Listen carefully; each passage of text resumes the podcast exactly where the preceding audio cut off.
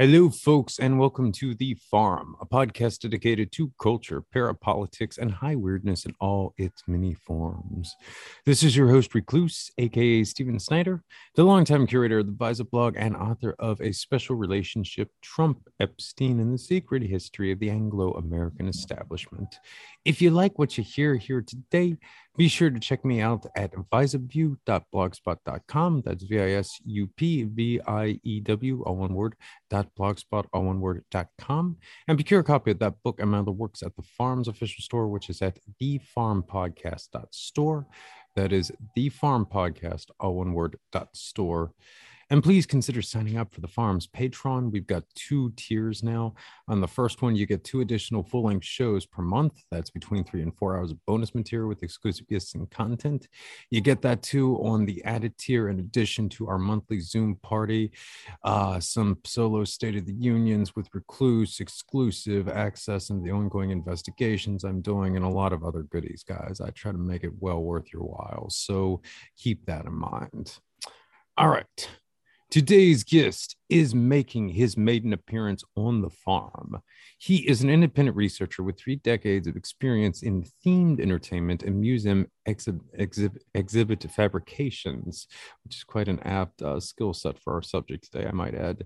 Uh, he's also an eight time winner of the Themed Entertainment Association's annual THEA, I'm not going to try to butcher the pronunciation of that award.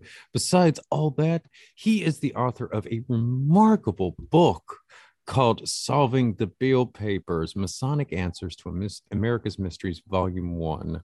I could not be more excited for this show. This is a great book and it is going to be so fun. So, folks, I give you guys the great Paul G. Stewart. Paul, thank you for dropping by today, sir.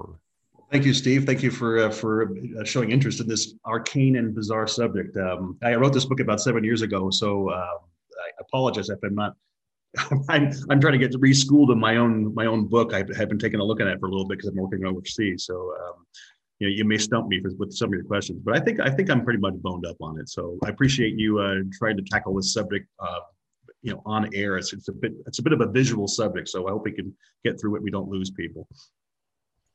Yeah, it'll be a little bit of a challenge, but I, I think we can work this out though. But um, so, all right, guys. Uh, like I said, this is going to be a great show. It is actually the second installment in the farm's competing notions of america's past series if the uh, title didn't uh, already uh, key you guys into that so over the decades a variety of groups have tried to craft their own founding mythos for this nation and at the forefront of these efforts have been the masons and the mormons in more recent years, some more nefarious sects like white nationalists and even some black nationalists have gotten in on the act, along with the inevitable esoterics and so forth. For the first installment, we opened up in contemporary times and explored the creative approaches approaches to archaeology employed by Hakim Bey. Thought that was rather fitting as he has recently shed his mortal coil and has gone to great lengths to try to create an entire elaborate mythos around the Ben Ishmael tribe and a lot of other kind of stuff in the Great Lakes region. Yes, it's quite a yarn involving Native Americans, free slaves, Scots Irish, and a quasi Sufi you know, uh, Shangri La kind of thing. It's a good yarn, but I suspect it doesn't have much basis in reality. Uh, and this is the true meaning of his reading of a renegade history. It's all designed to create a certain mythos about the origins of the country to create a new narrative. So Bey certainly did not start this process. In point of fact, a variety of groups have been competing with one another for this legacy and the Mies of this nations for some time. And two of the biggest players in these efforts have been the Masons and the Mormons. The Mormons will be looked at in the next installment. And this one, we are going to look at one of the greatest Masonic fabrications ever, and the lengths to which certain groups would go for a good joke. It's quite a story and revolves around one of the most infamous treasure hunts in American history and involves something called the Beale Papers. Now, if you guys aren't familiar with those, I'm going to have a link up in the description so that uh, if you are so inclined, you can peruse them as we are going through this. It will probably make it a little easier as this deals with a lot of cipher keys and what have you. So that way you might have some kind of visual representation in front of you. And um, a personal note, too, um, this is really exciting for me because it's unfolding in the kind of area that I uh, have spent a good chunk of my life in. Uh, I live on land that was originally uh, owned by Lord Fairfax and uh, was eventually purchased by George Washington's personal physician, Dr. James uh, Craik, I believe, C R A I K, who I believe was a Freemason. Uh, so yeah, um, and then certainly I have pretty strong ties to the Winchester area, which we'll probably mention here at some point. So this is all kind of like in the neck of the woods that I grew up, which uh, for me at least provides a fascinating context to it. And certainly if you know this area around here, it's uh makes this stuff even more interesting. But regardless, this is going to be a really good show, guys. Uh, we're dealing with a person here who is at the forefront of really legitimate scholarly research on these esoteric orders. Um, you know, I know a lot of people listening to this are pretty astute about this, but most of the stuff written about Masons is utter garbage. And I am happy to give you a guy who really knows his stuff on this subject. So, on that note, let's start exploring this uh, fascinating topic. All right, Paul, let's start out with the basics. What is the conventional story concerning the Beale papers, and what is the narrative in turn that they tell us? So, the Beale papers were advertised in 1885 as an as for purchased pamphlet within the pages of the Lynchburg, Virginia newspaper. Uh, was sold at 50 cent a copy. A pamphlet contained 20 pages of narrative and three ciphered texts. Um, one of these texts provides the description of a treasure, an amazing treasure, about two or three tons of gold and silver and jewels. And then one ciphered text describes where the treasure is located, and one provides the names and the residences of the supposed beneficiaries of this treasure. But the pamphlet, even after being discounted to 10 cents, really never produced any revenue for the paper, and it never produced any revenue for anyone, really. So it really, it kind of went the way of the dodo. Um, it just was kind of went extinct, and nothing really said. It kind of just went out of fashion and no one said anything about it until about 1898 when a guy named George Hart uh, took up the challenge. Um, he was tasked by his own boss to make a bunch of uh, copies. This is before copy machines, right? So he had make a bunch of handwritten copies of one of the ciphers, cipher number one, which is the which was the where the, the treasure was supposedly located. Intrigued by what he was doing, he asked his boss, you know, what, what am I doing? I said, well, this is, this leads to a treasure. If you can figure out the key document to these numbers, like each number representing a letter and a word and some key document in the book, you could figure out where these tons of treasures are. And he goes, well, how do you know it's a treasure? He goes, well, there's, there's a whole narrative to this. So he said, well, do you mind if I make myself a copy? And then uh, his boss, Mr. Hazelwood said, yeah, no problem. So he made himself a copy and he tried it. He said, I need the rest of this. So he realized that the, the actual narrative was and the whole story was located in Lynchburg and that he was in Roanoke. So he went over to Lynchburg and he actually met the guy James B. Ward who actually published the paper through the through the newspaper. And James B. Ward himself gave him a, a full 23 page copy. And now he was fully hooked. And so he got his younger brother Clayton, or was actually his older brother Clayton Hart involved with it. And for 14 years, they struggled to try to I, figure out how to solve these papers and they couldn't do it. So after that, they kind of the papers themselves tell you don't get too crazy with this thing. Don't devote your life to it. Don't throw your way, your life savings. Don't get too crazy with it because the obsession will ruin you. And so they actually, you know, they hated that that that advice and put them down, but they never lost interest in the papers. So, and thanks to them, though, they they you know, in 1924, the, he uh, George uh, Hart sent a copy of these papers to the Riverbank Lab in Geneva, Illinois, and gave it to their kind of crack crack uh, cryptographers and they kind of dismissed it. Say, well, this is probably just, you know, this is probably the work of a professional. And if a professional was having anything to do with it, they probably solved it and the treasure's long gone, or it's a complete fabrication and it's a joke. Just don't worry about it. And never satisfied with that, he decided to, about a decade later, send it to a woman named Elizabeth Friedman. She was the wife of, of William Friedman, the very famed uh, cryptographer, and she kind of dismissed it as well. But her husband didn't. He was intrigued by this, but this is in 1938. They're looking at it, and then we get into World War II, and he kind of puts it in the back burner. But he does have some of the students and people see if they could sort of just, you know, these top cryptographers in the United States see if they could crack this thing, and they could get nowhere with it. So in 1948, Friedman goes down to Lynchburg and actually meets some of the descendants of James B. Ward and kind of gives them a once over and said, look, do you think this is real? Did James B. Ward create this? Is it a fake? Is it a site? You know, it's like, we don't think it's a fake. You know, our, our grandfather did die penniless as, as described in the, in the, in the, um, in the papers potentially. And, but they, they had a sort of mixed reaction as to whether he was actually involved because the papers suggest that James B. Ward was simply acting as an agent for the actual author who published these things.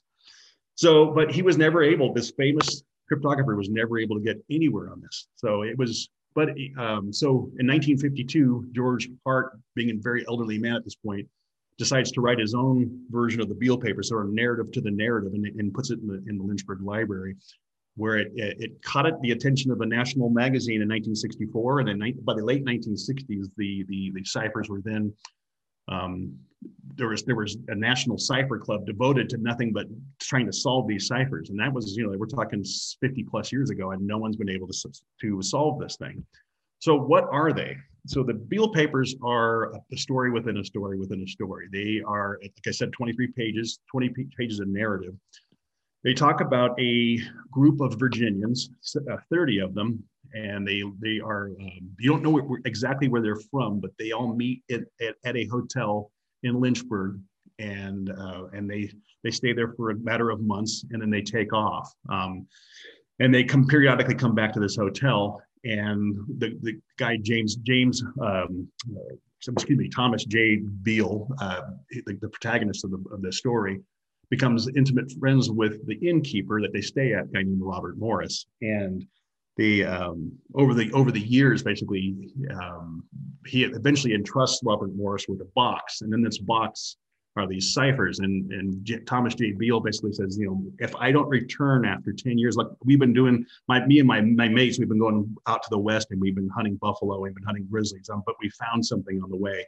We found a lot of treasure, and um, and we we had to hide it. And you know, um, if something were to happen to us and nobody ever returns with it, I want you to have the, the ability to take this treasure, find it, unearth it, and then give it to the beneficiaries that were called out in, in, in, the, in the third cipher and cut yourself in on the deal when you do. So if no one returns in 10 years to do this, um, then I'll have another compatriot who has been tasked with giving you the key to the ciphers. And then between the two of you or between you, you figure out these ciphers and then do what I told you to do. Well, 10 years come and go and this this the no one from the Beale party ever shows up, and the guy with the key never shows up. So Robert Morris, being the nice guy that he is, waits 23 years before he actually opens the box, and he can't solve the thing. He look he looks at it, he can't without the key, he can't go anywhere with it. So he holds on to the papers until 1862, and at that point, to be 1845. 1845, he he he unloads them on the unknown author and the unknown author can't figure them out. He, he, does figure out cipher number two, which is the description of the treasure. And again, when you read the description, which was included in the Beale papers, it gives you, you know, the it's it's an amazing amount of wealth. It's thousands and thousands of pounds of gold and silver and and jewels. And they they were unearthed somewhere in seems seemingly from the description somewhere in either northeastern New Mexico or southwest southeastern um, uh, Colorado somewhere, and between the years 1817 and 1822. Um, and uh, but he's never able to get any farther that. So in 1862 he he he starts to try to un, you know uh, he tries to figure these things out. He can't do it. By 1885 he's disgusted with the whole thing. He he publishes the papers because he's lost everything um, you know he's he's he's gotten away from being focused on his family. He's lost his business. He's done everything. He's completely devoted his life to trying to solve this and make him millions of dollars, and he was unable to. So that's the big lure. You know, people who believe that the Beale papers to be true ignore the second cipher, completely ignore the third one because that's the beneficiaries, and they've been dead for for now for probably close to 200 years. So there's everybody's completely and solely solely focused on cipher number one, which is where is the treasure and people have spent their life fortunes going out there and digging believe it or not. So that that is the in a nutshell that is the explanation of the beale papers. Yes that was very well said paul. Thanks. All right. So um for you one of the first things that jumped out about the Beale papers were the errors in the dates locations and so forth. Can you give us an overview of some of the most significant ones before we go forward Yeah, I mean, for me, I, I got intrigued this because I read a, uh, a thing by Joe Nickell, a famous uh, skeptic, wrote in a book called Mysterious Realm uh, 30 years ago that he thought the whole thing was just a, a, Masonic illusion because there was talking about the vault, the crypt, and everything else. And, and I said, you know, I, as I read the papers, I came away with the same sort of conclusion, but I was like, well, this is a lot of effort for just that. You know, 23 pages, 20 pages of a very complicated narrative. Because you have to realize which voice is talking, and then a lot of ciphers. So it seems like, well, if this is Masonic, it seems like there'd be much more to it than just this. So I started looking at it, and I started doing some heavy research, and I realized that pretty early on that, that Thomas J. Beale writes three letters to the innkeeper Robert Morris and in one of the letters, and these are all written in 1822, and in one of the letters, he actually uh, references a visit in 1820 to Robert Morris. The fact is, though, that Robert Morris didn't own a hotel in, in 1822, and especially not in 1820. He didn't own a hotel until 1824. So these letters could not have been written. So that was my first clue there was something funky going on. And then, um, and then I started to look at the, the Declaration of Independence, the, the, that was used as the key document for cipher number two. Um, that's what the that's what the unknown author said. He used the Declaration of Independence. So it would have had to been the Declaration of Independence that would have been available to Beale in 1820 when he encoded these things, not the later versions of it, because the, the language was changed and was modified and, and made um, more modern in the later versions. Um, but what I found is if you actually do the work and kind of check the unknown author's uh, work on the second cipher with the Declaration of Independence, doesn't matter which version, of it, um, you get 141 mistakes. There's so many mistakes, in fact, that it's almost completely unintelligible. It doesn't produce the message that you, the Beale paper says it does. However, if you use the Beale paper version of the Declaration of Independence, the one that's in the papers, it's only 28 mistakes. So you get about a 30% improvement by using a version of the, of the Declaration of Independence that doesn't exist. And that paper would not have been available to Thomas J. Beale in 1820 because it didn't exist. It was written by the author, which means that one document was written by the other for the for the other document. You know, I mean, so there was no this improvement couldn't could not be possible. You know, and that's just the that's just on the basics. But there's also this the historical reality. I mean, in 1817, we're talking five years before the, even the thought of creating the Santa Fe Trail and that's where that's where the Beale paper Beale party said that they wintered was in 1817. They went to Spanish-owned Santa Fe and wintered there, which I it's, it's impossible this happened. Um, it's absolutely impossible, and that they this party of 30 made journey back and forth for five years, and there's no mention of them in, in any documents by anybody. And there's no mention in Spanish record, records and Mexican records, American records. There's no Native American records. There's no military records. There's no nothing from that entire journey back and forth. And and and and, and what's really strange about that is that single visits by like Zebulon Pike, for example, where he got arrested with a, with the same party at his party to 30 in 1807, he went out there looking for the source of the Red River. He got arrested by uh, by Spanish uh, military and brought to Santa Fe and, and stood trial. And then because of who he was, he didn't he didn't get prosecuted. But but you know he was there for a month while they try to figure out what to do with him. And you know he's all over the record book. So how is it that a party of 30 armed Americans, um, you know, journeyed in and out of the Santa Fe area without a mention? Uh, despite it incredulous. There's also where there was a massive drought in 1820. I mean, talking massive, where the, the people kind of just fled into the hills. And, and he doesn't mention this at all. You know, there's no mention of a drought, um, one of the biggest droughts in, in, the, in the history of the Southwest.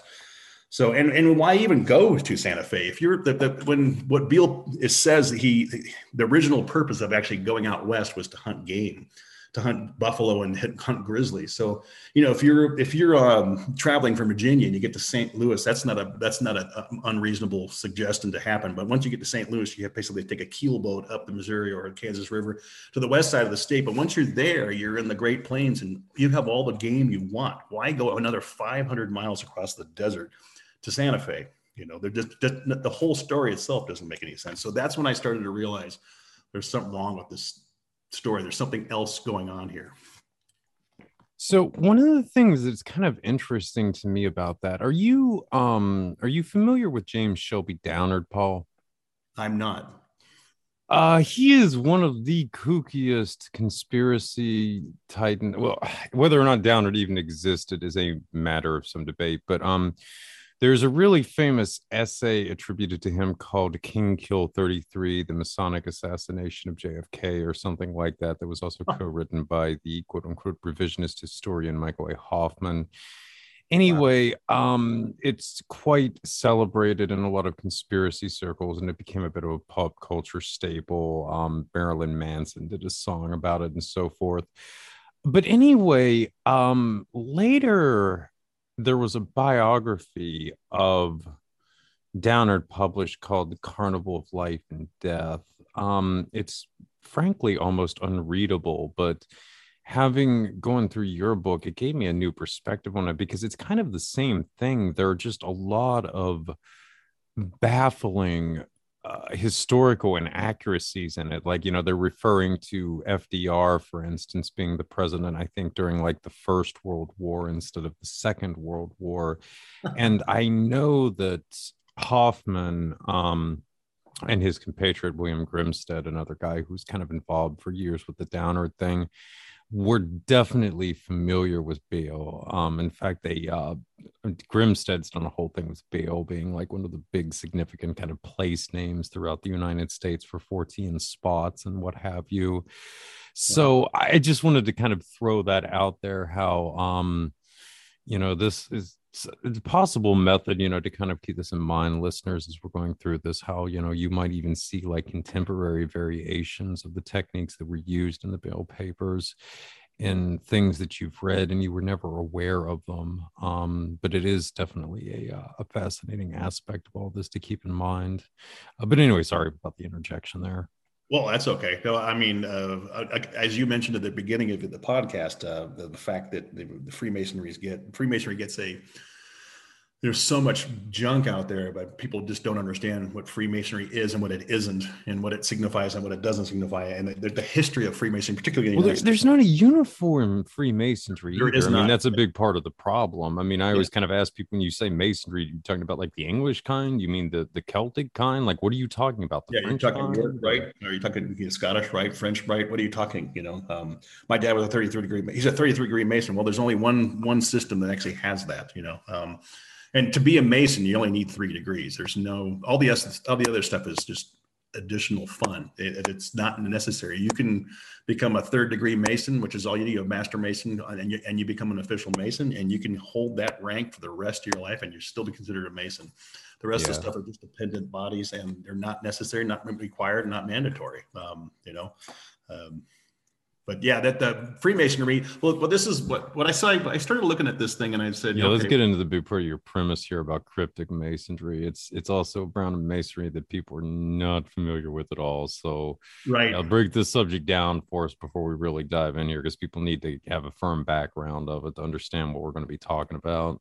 Yeah, for me, again, like, like I was saying, I could explain all of the answers of what I found in these papers without the context of it makes no sense. And so I'm convinced that yes, this is a Masonic document, and yes, it was done by you know by a specific group of Freemasons, and and why it was done was not as a joke, but as a the reason why the Declaration of Independence was used as the key document. Again, it's an allusion to the fact that Freema uh, the, the cryptic rite at the time period in the 1880s had just gained its its own independence as a a recognized appendant independent appendant independent body of Freemasonry.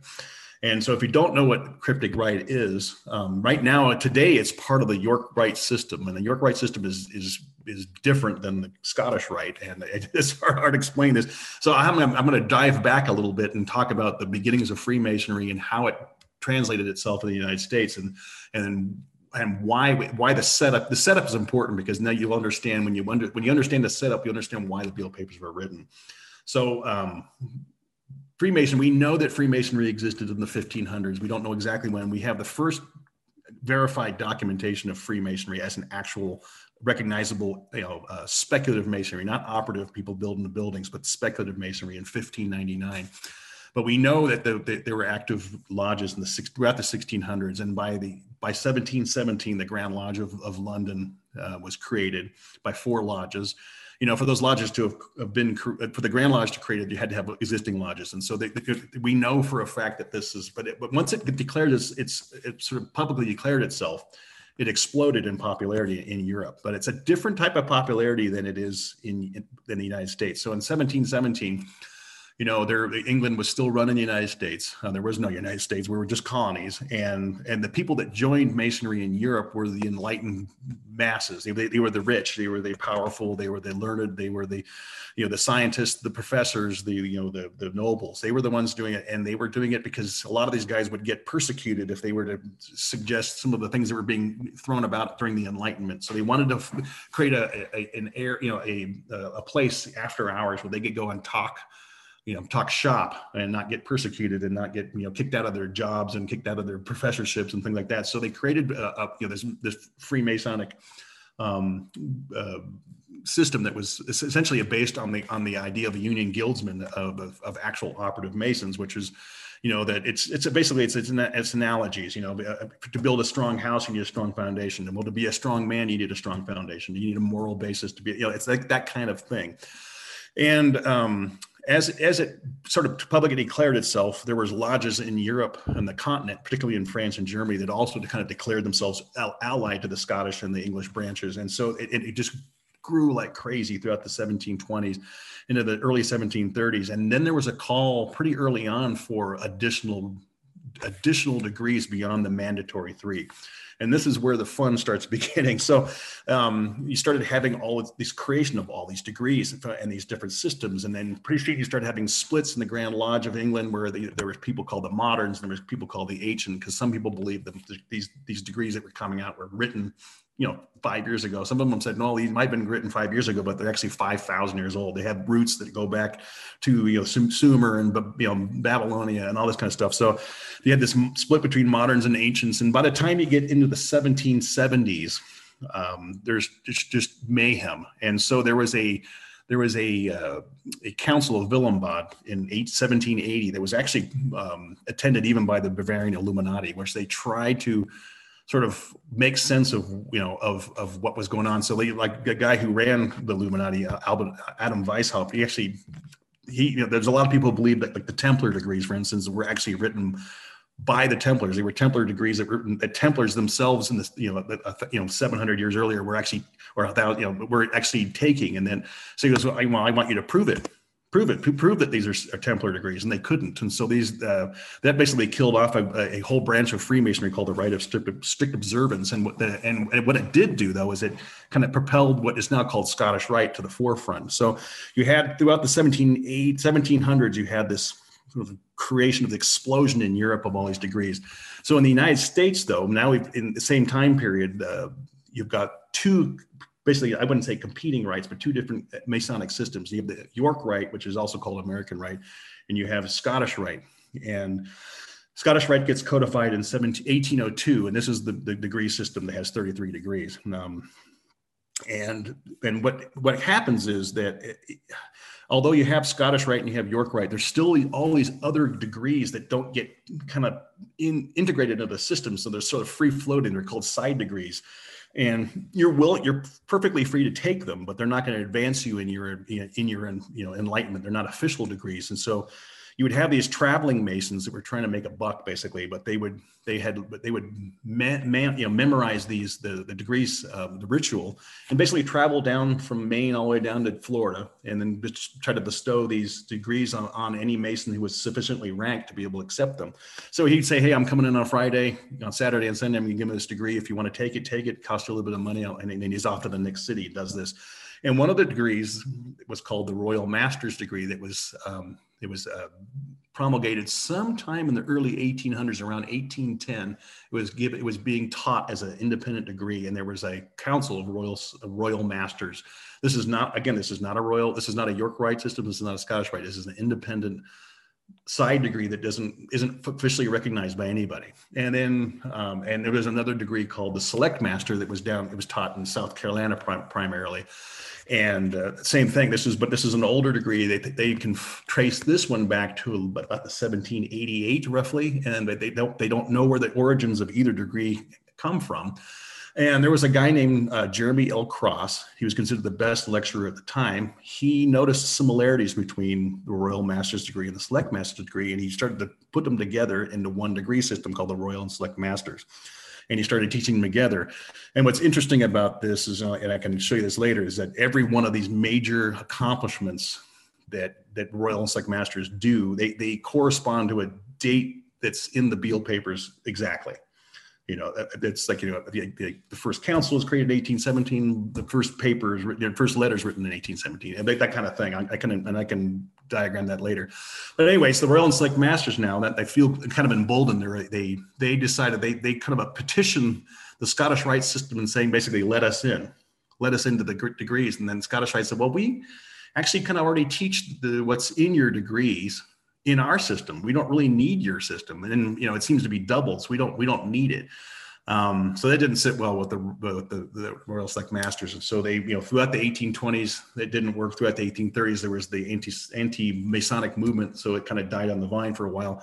Throughout the 1840s, 1850s, 1860s, they tried and tried and tried, and it just they got nowhere with these guys, and they realized that the only way they're going to be able to get anywhere is they have to create a governance system because the, the way that the Royal Select Master's degrees were being bestowed state by state, council by council, uh, was different. So they need to have some codification to be able to be officially recognized by either York Rite or, or Scottish Rite. So throughout the 1870s, uh, led by a guy named Josiah H. Drummond, who was the Attorney General for the state of Maine, he he was tasked by his own uh, the Grand Lodge of, of, of Massachusetts to help bring sort of clarity and sort of governance to the degrees. And it took a decade, but by 1880 they had uh, they they formed a general grand council, and the the, the Royal Select Masters are also called cryptic rite because of the the, the uh, degree systems. What's the the the what the content of the degree has to do with the crypt. Um, was an, an, independent now an independent uh, independent body so you could yeah there are side degrees but if you want those degrees you now would have to go to a royal select master Uh, you know, uh, certified council to get those degrees.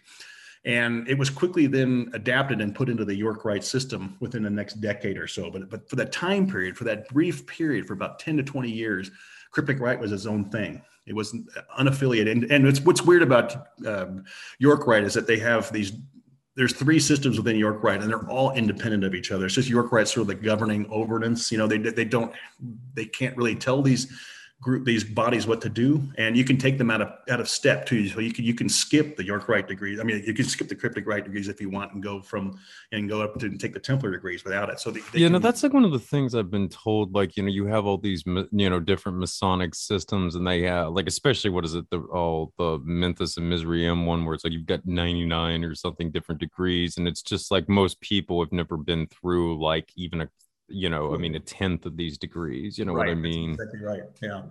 So that, but that impotence, that impetus to become uh, after fighting for about almost, you know, about we're talking like 60, 70 years for recognition.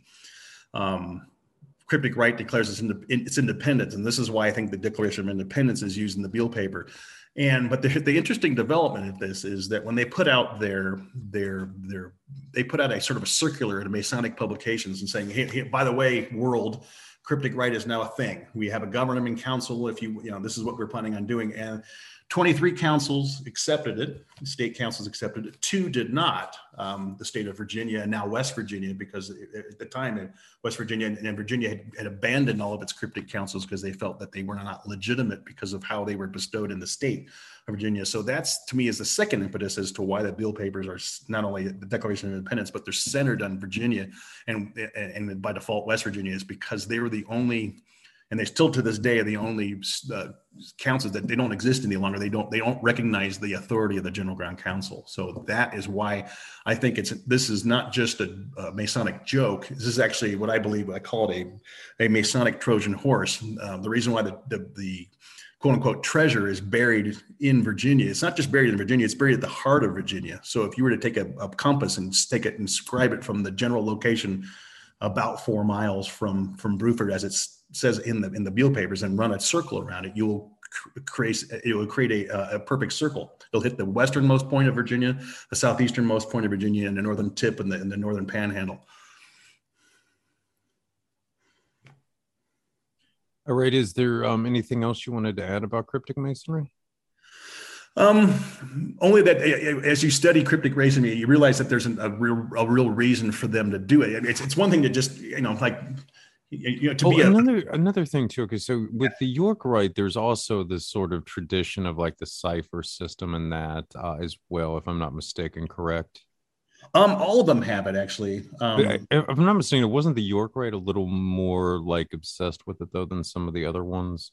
Uh, to me, Scottish Rite seems to be more obsessed only because of Okay. Albert, uh, Albert Pike. Um, he, he's sort of an infamous Confederate general who was actually born in Massachusetts, but he, you know, he he was a kind of he was the grand the, grand master of Scottish Rite for for decades, and he wrote quite a few books like Morals and Dogmas is one of his famous ones. Um, these are books that are outside of Masonry, but they're sort of like primers to be able to help you understand the, the lessons. So if you're in Scottish Rite, you always have morals and dogma. You flip it open, and he kind of tells you what's going on and what you, what you need to learn. And it is it's a read. Let me tell you, it's it's it's, it's chock full of of uh, esoterica. Oh yeah, no, I've actually read the entire what like twelve thousand or uh, one hundred and two. Pages, yeah. yeah, yeah, yeah. No, um, probably should reread it at some point. I know a lot more about this stuff now than I did ten years ago, but uh, yeah, it is uh, quite intimidating. But yeah, I mean, this idea that you know that the people, I think people real, need to realize that that in the United States, the Mason, Ma, Freemasonry is what it is today because of Americans and Canadians. But what attracted people to Masonry in the United States was really different than what attracted the Europeans. But in the, in the West, in the, in the you know Western North America, um, as the U.S. was moving west, as the states were opening up, and you'd have a town being built, you'd have uh, you know invariably you'd have you know one fifth of the of the males there being Freemasons. Um, you know, about twenty percent of Americans, men at the, at the height of Freemasonry, belonged to the belonged to the fraternity, and they would constitute a lodge there, and it would just grow. And as the, America went west, they would have these lodges that were affiliated with the lodges east, and they kept moving and moving and moving. Before they knew it, you know, Masonry had millions and millions and millions of members. You know, and uh, that's not like that today. I mean, imagine, I mean, you know, every dealing. I mean, if you took up a newspaper, and I, I, I would suggest people go out on chroniclingamerica.org and go into 19 and just put Freemasonry or Masonry in the, in the search engine for anything, and you'll it, you'll have a hundred million hits. It's, it was just something you just it was front page news. All the, the elections of Masonic officers and you know all the different events and you know and who was being elected from the town and who you know who was doing what and when the meetings of the Mason was is a very big deal back in the 1880s 1890s. It's much bigger than people think. Oh, you know they think think Freemasonry. They think you know they they they think the skulls and bones, and they think that you know hoods and shrouds and stuff. But it just wasn't like that. It was a men's club. It was a way to network. It was a way to you know get uh, business connections, and and uh, and some guys were really into it on an esoteric level, but most people seem to be into it just simply on on on being able to make money. You know. they- yeah yeah no i mean it really was kind of an early form of networking i mean really for the vast majority of americans and um i mean also too i think uh, really i mean to kind of instill americanism as well um you know my Absolutely. research partner keith allen dennis always has a a great saying about um, the great, you know, Masonic conspiracy. Uh, I think it's not. Sorry, Keith, and I'm butchering this, but it's something to the effect of if you want to see what the uh, the great Masonic conspiracy was. I mean, just you know, walk out to any small town in America and look around, and you see it right there. You know, I mean, it was uh, to instill basic democracy, uh, sense of public response, civic responsibility, support for public education. Um, you know, a lot of just common stuff like that. That, um,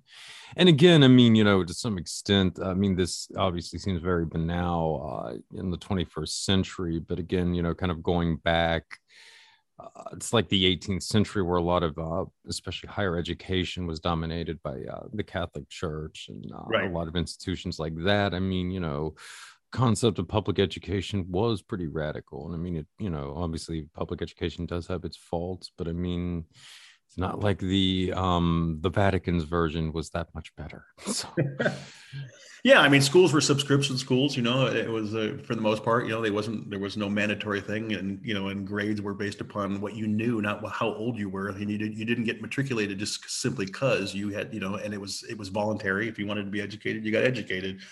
And uh, and you know, I, a lot of people you know equate Freemasonry with you know the Shriners and and making and raising money and being benevolent and you know having all these charities, but they really weren't. That was not their that was not their primary impetus. When they got pounded on during the 1830s. They got absolutely trashed and their membership dropped heavily because they were accused of being in league with Satan and they were, you know, the secret cabal that run the know, ran the whole government and it was you know, by them for them and and to the detriment of everybody else. They had to reinvent themselves and they decided in the 1830s like if we come back to the United States and we need to have a, a better public face, we need to be more engaged with the public on a level that we're more open. So yes, we'll still be a secret society, but we have to be more engaged uh, on a civic level and then and, and, that's why you do see like masonic hospitals and you see i mean they've done fantastic work um, in, in, the last you know 180 years um, the amount of money that, that, the shriners raise and everything else is it's a, it's a wonderful unfortunate it's an unfortunate thing that they had to go through that as, a, as an organization but they the, at the same time it's been a, it was a great development and a great idea that they did do that yeah, yeah. No, you're referring, I think, to the Morgan affair um, around what, the 1820s, uh, which is a very curious thing and all this. Of course um is it somewhat well known now um morgan's uh wife uh ended up becoming one of joseph smith's uh plural yes, wives. that's right. Uh i'll tell you something else though about all of this that you and probably a lot of people are not aware of. I traced back her genealogy and she's actually a member of the pendleton family uh, which were one of the founding uh, members of the society of cincinnatus as well so um that woman had a lot of esoteric juju going on mason cincinnati uh yeah, and mormons man. the, the city of the, the state of new york was was the hotbed for this stuff and people aren't recognizing it. Uh, so yeah that's it's just oh man this is why i love this kind of history. I mean it's already so weird without the um the embellishments that are so often placed on it. Yeah. So if you don't mind, I'd like to talk about how how I think the cipher is actually supposed to be understood. Not, sure, sure. do, you, do you want to get into like the numbers now, or did you have some other points in this? Yeah, I think the numbers. Well, here I'll, I'll, tell you. But here's an interesting number. Here's here's something that told me there was something else going on. Um, and it was just simply this that um, of course the Beale papers are like i've said many times are 23 pages long but there's a lot of other 23s in this. Oh, thing. Oh yeah, yeah. Just to interject, yeah, there were three is, numbers that you really uh, focused on: 23, 33, and 3. And I think this is the, the point of it. The, the papers is is for us to focus on this numbers. And I'm like, well, why this number? Does it, it? It doesn't have any Masonic value. Well, it actually does. If you're telling the narrative, it doesn't have a uh, you know number 23 doesn't have any esoteric value per se. But what's interesting about it is so the papers are 23 pages long. The you know, Thomas J. Beale gives his, um, uh, you know, gives the, this, the ciphers to Robert Morris in 1822, but Robert Morris doesn't open up the case until 1845. Well, that's the span of 23 years. The, the unknown author gets the papers in 1862, and he doesn't publish them until 1885. Well, that's 23 years. Um, and if you if you compare the amount of mistakes, if you compare the, the, the, Declaration of Independence that's as written per the one that's in the um, in the Beale papers, there's 23 23 extra commas, I believe, and there's there's there's there's just some really strange overt 23s. Like for instance, if you if you add them the, up the amount of gold and you add it per digit, you get 23, you know. Um, so what does this mean? Um, is it just random? Well, if you look on the Declaration of Independence, the actual declaration, and you look at the bottom of it, there's all these signatures. There's 56 signatures. Well, the 23rd signature is Robert Morris. And of course, Robert Morris is the signer of the Declaration of Independence. So that, that so that's like, hmm, that's weird. Um, know, and uh, so, but there's 56 signers, so the the the, the remainder is 33. Well, 33 uh, is one of these numbers where the Freemasonry will never say there's anything connected to it, but I'm I, I would beg to differ. But um, but if you look up the name Robert Morris or Morris in the Beale papers, there's 33 instances of it. So what does that mean? Well, I believe that there's this is an allusion to the third Robert Morris, which is there's a, there was another Robert Morris in history. This guy's famous in Masonic circles because he was the creator of the Order of the Eastern Star. But his secondary claim to fame is that the Royal Select Masters got their nickname Cryptic Rite from a guy named Robert Morris. So this this is the same guy. So you have three Robert Morrises. Um, and what's interesting, I said the, the, amount of gold, if, if you take the amount of gold that's in there and you get 23, well, the amount of silver, if you do the same thing, you get 33. So you get the same, you get the same uh, number system. You get 23 and 33, and you know, you get that same split, you know. Um, so I, I, started looking at this going, okay, this cannot be coincidence. This can't be. Um, somebody somebody wants you to see this. So what is it? So i started looking at the ciphers. Now this is the design guy in me. I'm i'm in you know i'm an old guy. So my when i took i had a design degree and my design degree for the most part this is pre-computer. So what we did we learned it. My what i learned was probably no different than what a typesetter would learn in the 1800s it was really no different because we didn't have computers. So when i started looking at the ciphers and looking at the layout i said you know this doesn't make any sense. If I was a typist and I was a, you know, a guy, guy typesetting something and I was given a, a handwritten manuscript, and it's just like today, if I was to go and go to Kinko's or a copy company, copy store, and they said, you know, hey, it's going to cost you 20 cents a copy, you know, and but I, you know, I, I can cull this down to four pages rather than 28 pages. You're going to go for the culling, right? It's going to save you money. And typesetting is expensive. You got to pay for the service to do it. And you, and then you have as many pages as you can. So if you start looking at the, the Beale paper ciphers, the way they're laid out, they're laid out to fool your eye. So if you just have ciphertext, you would just put number, space, number, space, number, space. And you just go from the left, just, left justified margin to the right until you run out of space and you just keep going. But if you look at the Beale paper ciphers and if you look at the way they're laid out, there'll be number, space, number, space, space, number, space, number, space, space, space, space, number, space. They have all these additional spacers in there. And there's no reason to do that because there's no, it's just, again, it's supposed to be just, these these numbers are supposed to just represent text they're not supposed to represent this has been laid out like a graph and, and the only reason to add these spaces in there is to keep the number sacrosanct, but they need to stay on the line that they're on. And I'm going, why would you need to do that? There's no, there's no reason to do it. And you're going to cost the guy who you're doing the job for money. So why would you do this? And so I realized that the only reason to do this is it actually is a graph. And so what I did is I just simply took an Excel spreadsheet and I just put in the numbers as per the graph. And when I did this, this this created a whole brand new way of looking at Beale paper. So it's not just text; it's actually positional locations on a on a spreadsheet. What I, what I mean by that is, remember when you're a kid and you got the the coloring page and it had a, just a bunch of squares and each square had like a number to it and the number two would mean you colored that square blue you know, and you go find all the twos and you color them blue and it doesn't look like anything at first. But then you start doing it, it's like, wait a second, this makes a design. Well, this is what I'm suggesting that the Beale papers do. This is so different than the average solve, which everybody thinks you have to solve the thing, that there's actually is a, a, a key document for these things. And I'm saying, no, there is not. The Beale papers even say themselves that the Beale papers themselves are all you need to have to solve the paper. So it means everything is in the papers. You don't need another key document. And as sort of proof of this, um, in 19, I believe 1980, 1981, there was a guy named Dr. James Gillogly. He was a famous um, cryptographer, and he decided to take the Declaration of Independence as provided in the Beale Papers and apply it to cipher number one and see what happens. And what he got was just gobbledygook, um, except for, you know, when he got to around 200 characters. It just went, it looked like genetic code. You know, it was like T A T A A G T T G G, nothing, right? And all of a sudden it just went A, B, C, D, E, F, G, H, I, I, J, K, L, M, M, N, O. And, and, and people are baffled by this, like, what? You know, it doesn't make any sense. But if you See, put the if I could just jump in though, that's yeah. really interesting because as far as 23 goes, is aren't there was it 23 chromosomes? I think it is in the genetic code. Um, you know, yeah. it's like the basis for 23 and me and the, right. the name of the website and what yes. have you. Yes, there is. yeah, yeah, yeah, no. Um, well, I want to let you finish, but I wanted to return to 23 before we move on to the triple numbers. Okay, so just keep that in mind because there's a few points about that I wanted to discuss with you.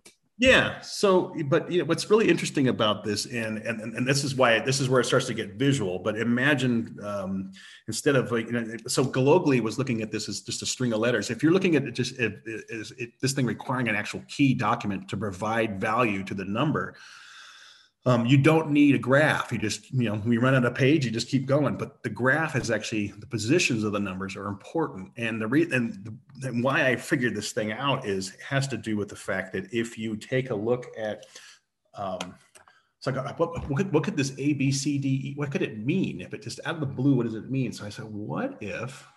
And what I did is I just simply looked at the positional location of that string, and looked at back at cipher number two and basically lifted it and put it in where the string was located. And what was interesting about that is that um, there are other words that make no sense until you put this the, the information from cipher number two into cipher number one where the cipher is located where the, where the string is located and the reason why it's interesting is that on cipher number two it talk it talks about the first deposit because the cipher number two is wider than cipher number one. But if you take cipher number it, it, it, and you take the string where the string is located and you pull it out and you put it in cipher number one it doesn't say the first deposit. It says the first d.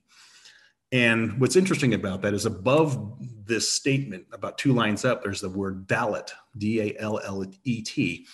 And a Dalet is a D, right? And a Dalet by itself doesn't make any sense. It doesn't, particularly if you're looking at string, it doesn't, it doesn't look like a string. It just looks like gibberish.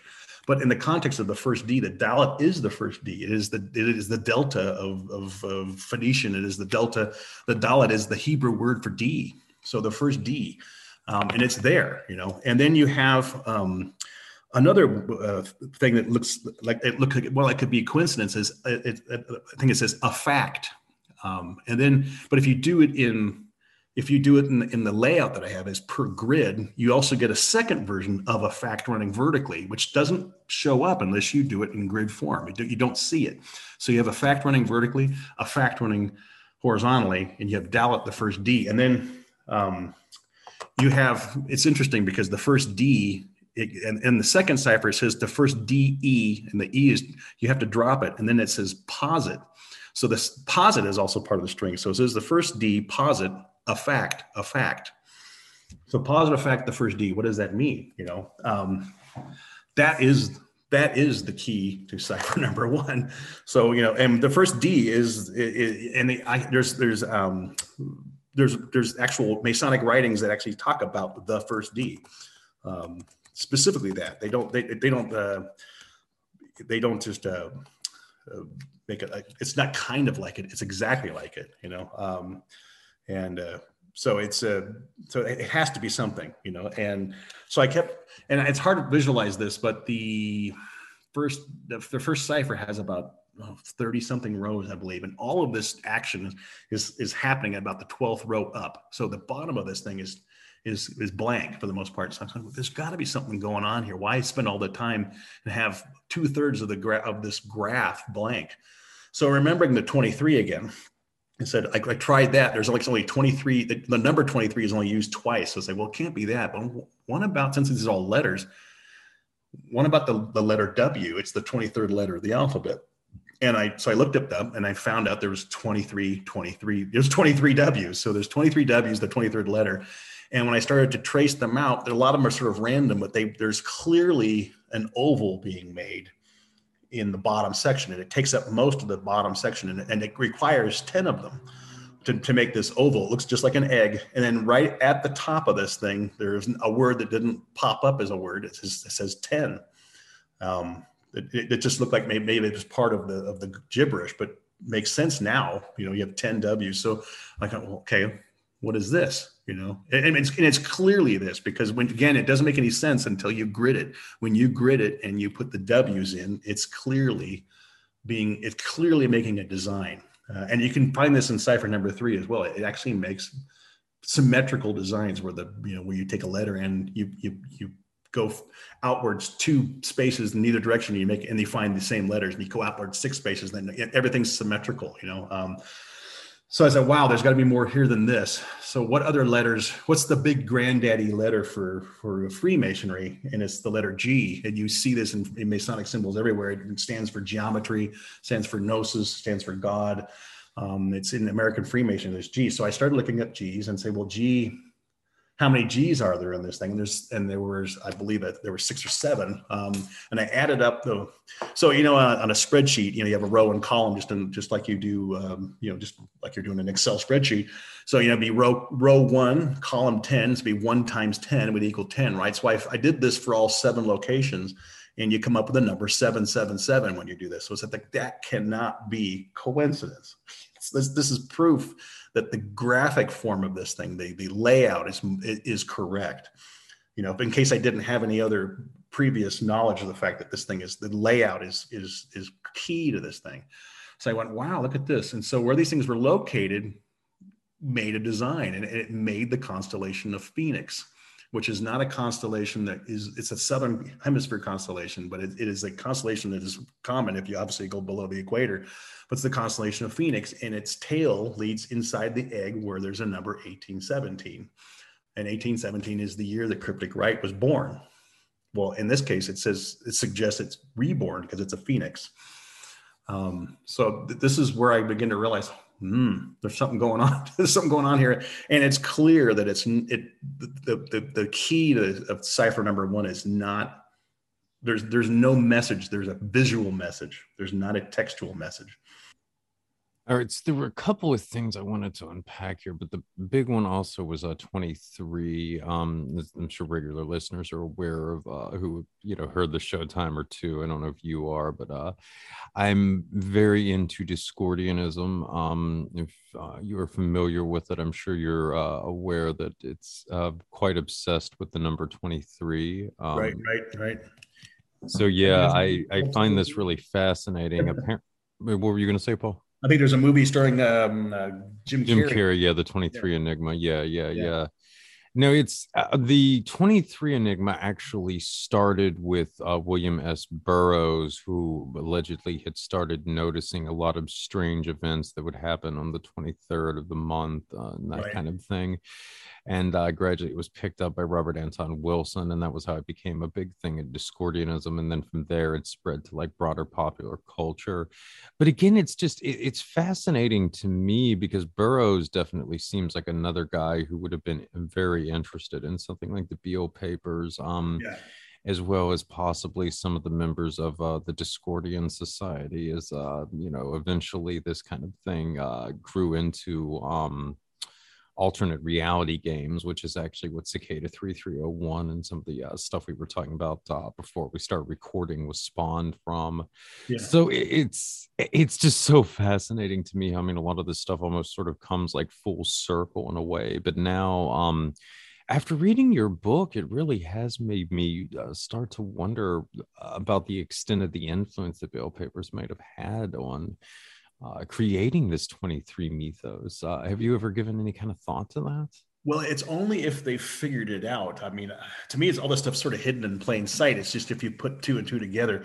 I think for the case of the Beale papers, the reason why there's 23 was used is, is simply as a reference to the fact that 23 uh, grand councils, state grand councils, were the ratified the, existence of the general grand council, and the ones that the holdouts were Virginia, West Virginia and, and there's just kind of pointing to that fact. I don't know if there's anything more esoteric than that, but yeah, I don't, I don't think I don't see anybody kind of coming anywhere near where I'm I'm going with this, which is that you know there's that there's it's clearly Masonic. It's clearly there whether you like it or not. There's designs that can be made in these in these ciphers, you know, and 23 is one of the key key you know key coding. Although it does occur to me though um um st john's eve right uh typically the 23rd of june right?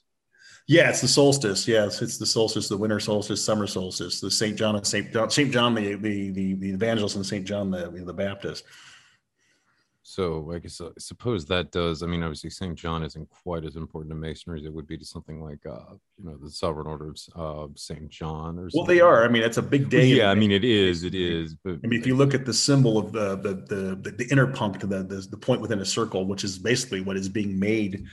Um, where the Beale paper says the treasure is located is in the heart, the center of Virginia. Um, that that symbol is made, and when you look at a symbol of uh, of uh, of that, it's typically flanked by the, both Johns, and so you, you could be on you could be onto something here with the 23s for sure. Yeah, no, that would be kind of like my assumption. Um, you know, my one uh, other friend who's kind of obsessed with Discordianism, we usually like meet up on 23s, and now the first one was like on St. John's Eve. So um, I'm born on the 23rd, so I'm, I'm into it. so yeah, yeah, yeah, yeah. That's uh, oh, gosh, it's just so fascinating. If uh, it maybe grew out of just the sort of Masonic connection to St. John and you know, Midsummer Eve, and then it's just gradually taken on this life of its own. Because you know, again, it was also um, you know, brought into some of the alternative versions of Thelema and the OTO by Kenneth Grant uh, in the 19, uh, I think 70s or something too, where he started to become really obsessed with 23 after reading the Cosmic Trigger, ironically. So it's, uh, you know, it's bled into a lot of uh, contemporary ritual magic as well, obviously chaos magic. Uh, well, yeah, I mean, if you read like, you know, the Kabbalah or Gematria, you know, the idea that, uh, you know, that numbers have value, that value, letters have value based on numbers and you know there's 22 there's 22 letters in the hebrew alphabet. So what does 23 represent? You know what is once you get past 22 what's the first you know what is that? You know and like the 22 major arcana in the in the tarot with 10 small you know minor.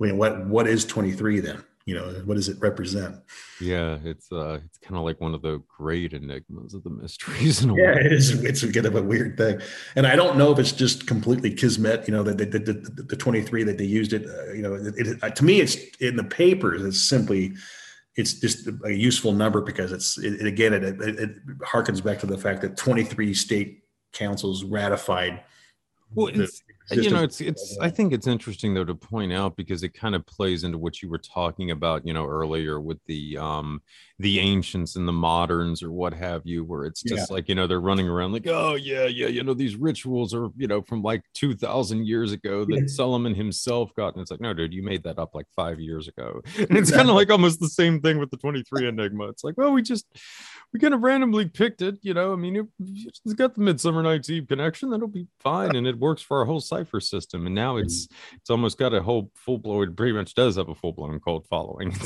It's, it's fascinating. I can't help myself. Um all right did you did you have anything else you wanted to add about the triplet numbers? Um only that you could find them. I kept finding like um, um you can find 666 and you can find 222 and you can find 111 and you can you can find them rather easily. Like you know the, the for instance the treasure the quote unquote treasure in the center of, of virginia if you measure out with out from it um, to the corners of the of the state the southwest and east southeast and the north uh, tips it's 222 miles in all three directions you know it's so in in 222 times 3 is 666 now it's not the number of the beast it's the number of man um, so that's what Mason really believes in. And it, again, it's about triplication. Uh, I mean, the three things done in threes are, are a big deal to Freemasonry, but Freemasonry is, is it's a big deal to Freemasonry because it's a big deal to everybody else. And so Freemasonry is basically just acknowledging this, you know, so, um, you know that's why they're three degrees to get into masonry but you know they're, they're everything is done in the in the symbol in in the in the ritual itself it's there's th- everything's done in in threes you know um, so you know, there's um, boy, I, I have to think about um, other examples of two two two. Um, boy, uh, let me see if I can find them. Um, so there was a, I, I believe that the, the, the, there was a guy, uh, well, a character in in uh, in in the in history. Like you know, you've heard of the Bible code, right? Where you've got you've got um, um, you know Orthodox Jews who believe that the the, the it's hard to explain. It's not too hard. Yeah, yeah, I know where you're. There's, I think there's multiple Bible codes, but yeah, like William Dudley Pelley, for instance, the founder of the Silver Shirts, I think had his one interpretation of like codes in the Bible based on I don't know measurements he got from the Great Pyramid of Giza or some crap like that. Yeah, I mean, Orthodox Jews believe that every of the 22 letters in the Hebrew alphabet, every one of them, that they, but they believe, and, I, and this is what Freemasons believe, is that God wouldn't talk to humans using a human invented language there's too much um, ambig- ambiguity. It would be easy to be misunderstood. So the one language that's universal to everything and everybody, no matter what color you are, what planet you are, how many arms you are, is math. It's numbers. So numbers are the universal language of God. And so in Hebrew is believed to be the it's just a phonetic value given to these numbers, right? So that's you know 22 letters of this. And so um, so they believe that when you're reading the Old Testament, essentially you're in, in its original Hebrew, you're reading math. And the interesting thing about that is, you know, if you look at the Ten Commandments, each of the Ten Commandments has a gematrian value and it actually works mathematically. It's just the strangest thing, you know. So, like, you know, the sixth commandment is specifically dedicated to men, and, and the ninth commandment is specifically dedicated to women. Although it's for everybody, it's it's more, you know, thou shalt not murder is something that it's sort of directed towards men than it is the women, because men end up that's the one thing they got to worry about is their violence, right? Number nine is basically don't don't bear false witness, you know. So it's it's you know don't don't gossip. That's one of the that's that's the way the ancients sort of looked at this, and everything is and, and the numbers, the math of all the of the, the gematrian values of the math of the Ten Commandments work, and so they, for instance, in the Shem Hefarash, uh, they they, they there's 72 names of God. They found this book, this particular verse and that you know that by taking the every first letter and going through it you can create 72 different words. And no word is this is exactly the, alike right? And the 33rd word happens to say jehovah you know um, so and, and it's just too it's too strange it's too bizarre for it not to be accidental. Somebody it, somebody did this a long time ago you know? So it, it, this is why this is comes from. So there was a a big movement in the 1800s to try to do the same thing to the new testament and uh, and to see if you know, but of course, come up with a different. You're talking about applying to, the Kabbalah to it, right? Yeah, they're trying to yeah the Kabbalah. They're trying to find whether or not the the, the New Testament is encoded to be able to um, in, in, in Greek basically it was the New Testament encoded to tell when Jesus was going to return. So there were these a lot of these um, fundamentalist preachers for the most part. Um, devoting their entire careers towards sort of dissecting the New Testament to try to find these patterns and um, they noticed a, a, a, character in the Bible called Palmoni, and Palmoni was the God's number or God's secret number, and um, and, and I thought, God, this would be a you know because all the Masonic lodges are named, you know, all all sorts of sort of names that are basically typical Freemason. I thought, God, there's got to be a lot of Palmoni lodges. God's secret number, that'd be like the perfect name.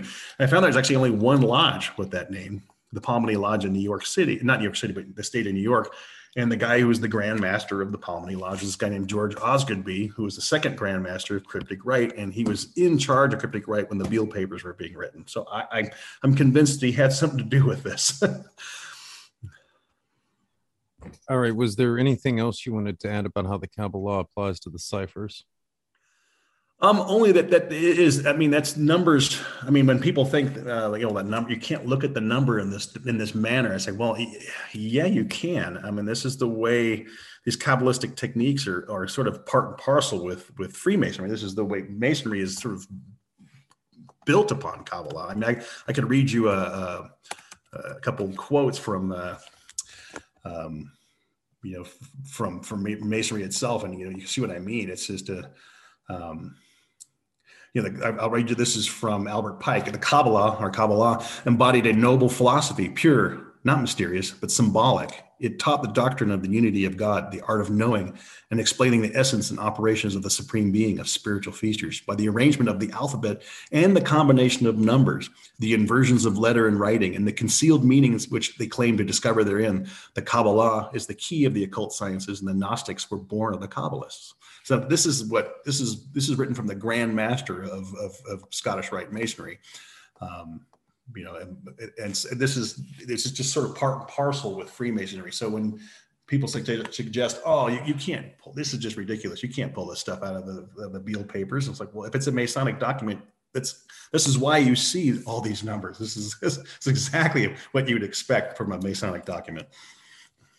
All right. So how about the tarot? Are there you already kind of suggested a little bit, I think, earlier that there were references in the ciphers. Can you elaborate on that now? Well, yeah. So knowing finding what I found out in cipher number one, using cipher number two, I decided to do exactly the same thing to cipher number three, and it it, it completely, like the other one, completes completely creates gobbledygook. It just doesn't have it. It doesn't have the strings that were found by Gillogly in cipher number one. It doesn't create anything except for one really obvious word in the center of the of the cipher, which is the word tarot, or in T A R O T A R O T, uh, right in the center. I said, well, that could that could be coincidence, but uh, it seems kind of odd. And there was one other thing I noticed is that if you look at this, the layout of this thing, knowing this guy put spaces, the the guy who did the printing did put these spaces out. If you, if you look at cipher number three. Um, the very last line has what I call an orphan. It's a it's a single number on the line, and and and when you work in graphic arts, that is like the plague. You know, you would back that space back up, and you would take spaces out to make sure that that thing was sucked back up into the into the greater design. You wouldn't have a, a single dangling number. So I said that's kind of odd, you know. So um, I started to count the numbers and realized that that number that was there was also the amount of numbers that were in the cipher. And I realized, okay, that, that thing's purposeful. So I found the word tarot, and I also found that if I put the stuff in a grid, that there was also an, a, a, a, single orphan on the far right of the margin. So I said, well, this is actually making a triangle. And it is, it's a perfect triangle with tarot in the middle. So, well, what does this mean? Because tarot, at the time of the papers in 1885, the tarot card, the tarot deck was not a thing really. It was a thing in Europe, but it wasn't a Masonic thing. Um, it was, they, they were not, there was the, the, the Waite deck, you know, the W-A-I-T-E, you know, the, I think his name is Albert Waite. Um, the tarot Masonic tarot deck that didn't exist in 1885. So what are we looking at here? So um, again, going back to uh, Albert Pike, and he mentions tarot a lot. He says basically tarot is just another name for the same thing. It's the same. It's it's this another reference to the same Godhead. You know that we're talking about um, numbers. We're talking about gematria and Kabbalah, and um, so I started finding other numbers though around tarot. I started finding um, uh, the word OCT, oct, oct, oct, many, many oct. Oct is the 10th, October, 10th month. So I find 10, 10, 10. And I'm, I'm, I'm finding lots of, of um, you know, the 10th, if you go to the 10th card of the, of, uh, of tarot, you find it's the, the wheel of life. And in the wheel of life, it says tarot. And, uh,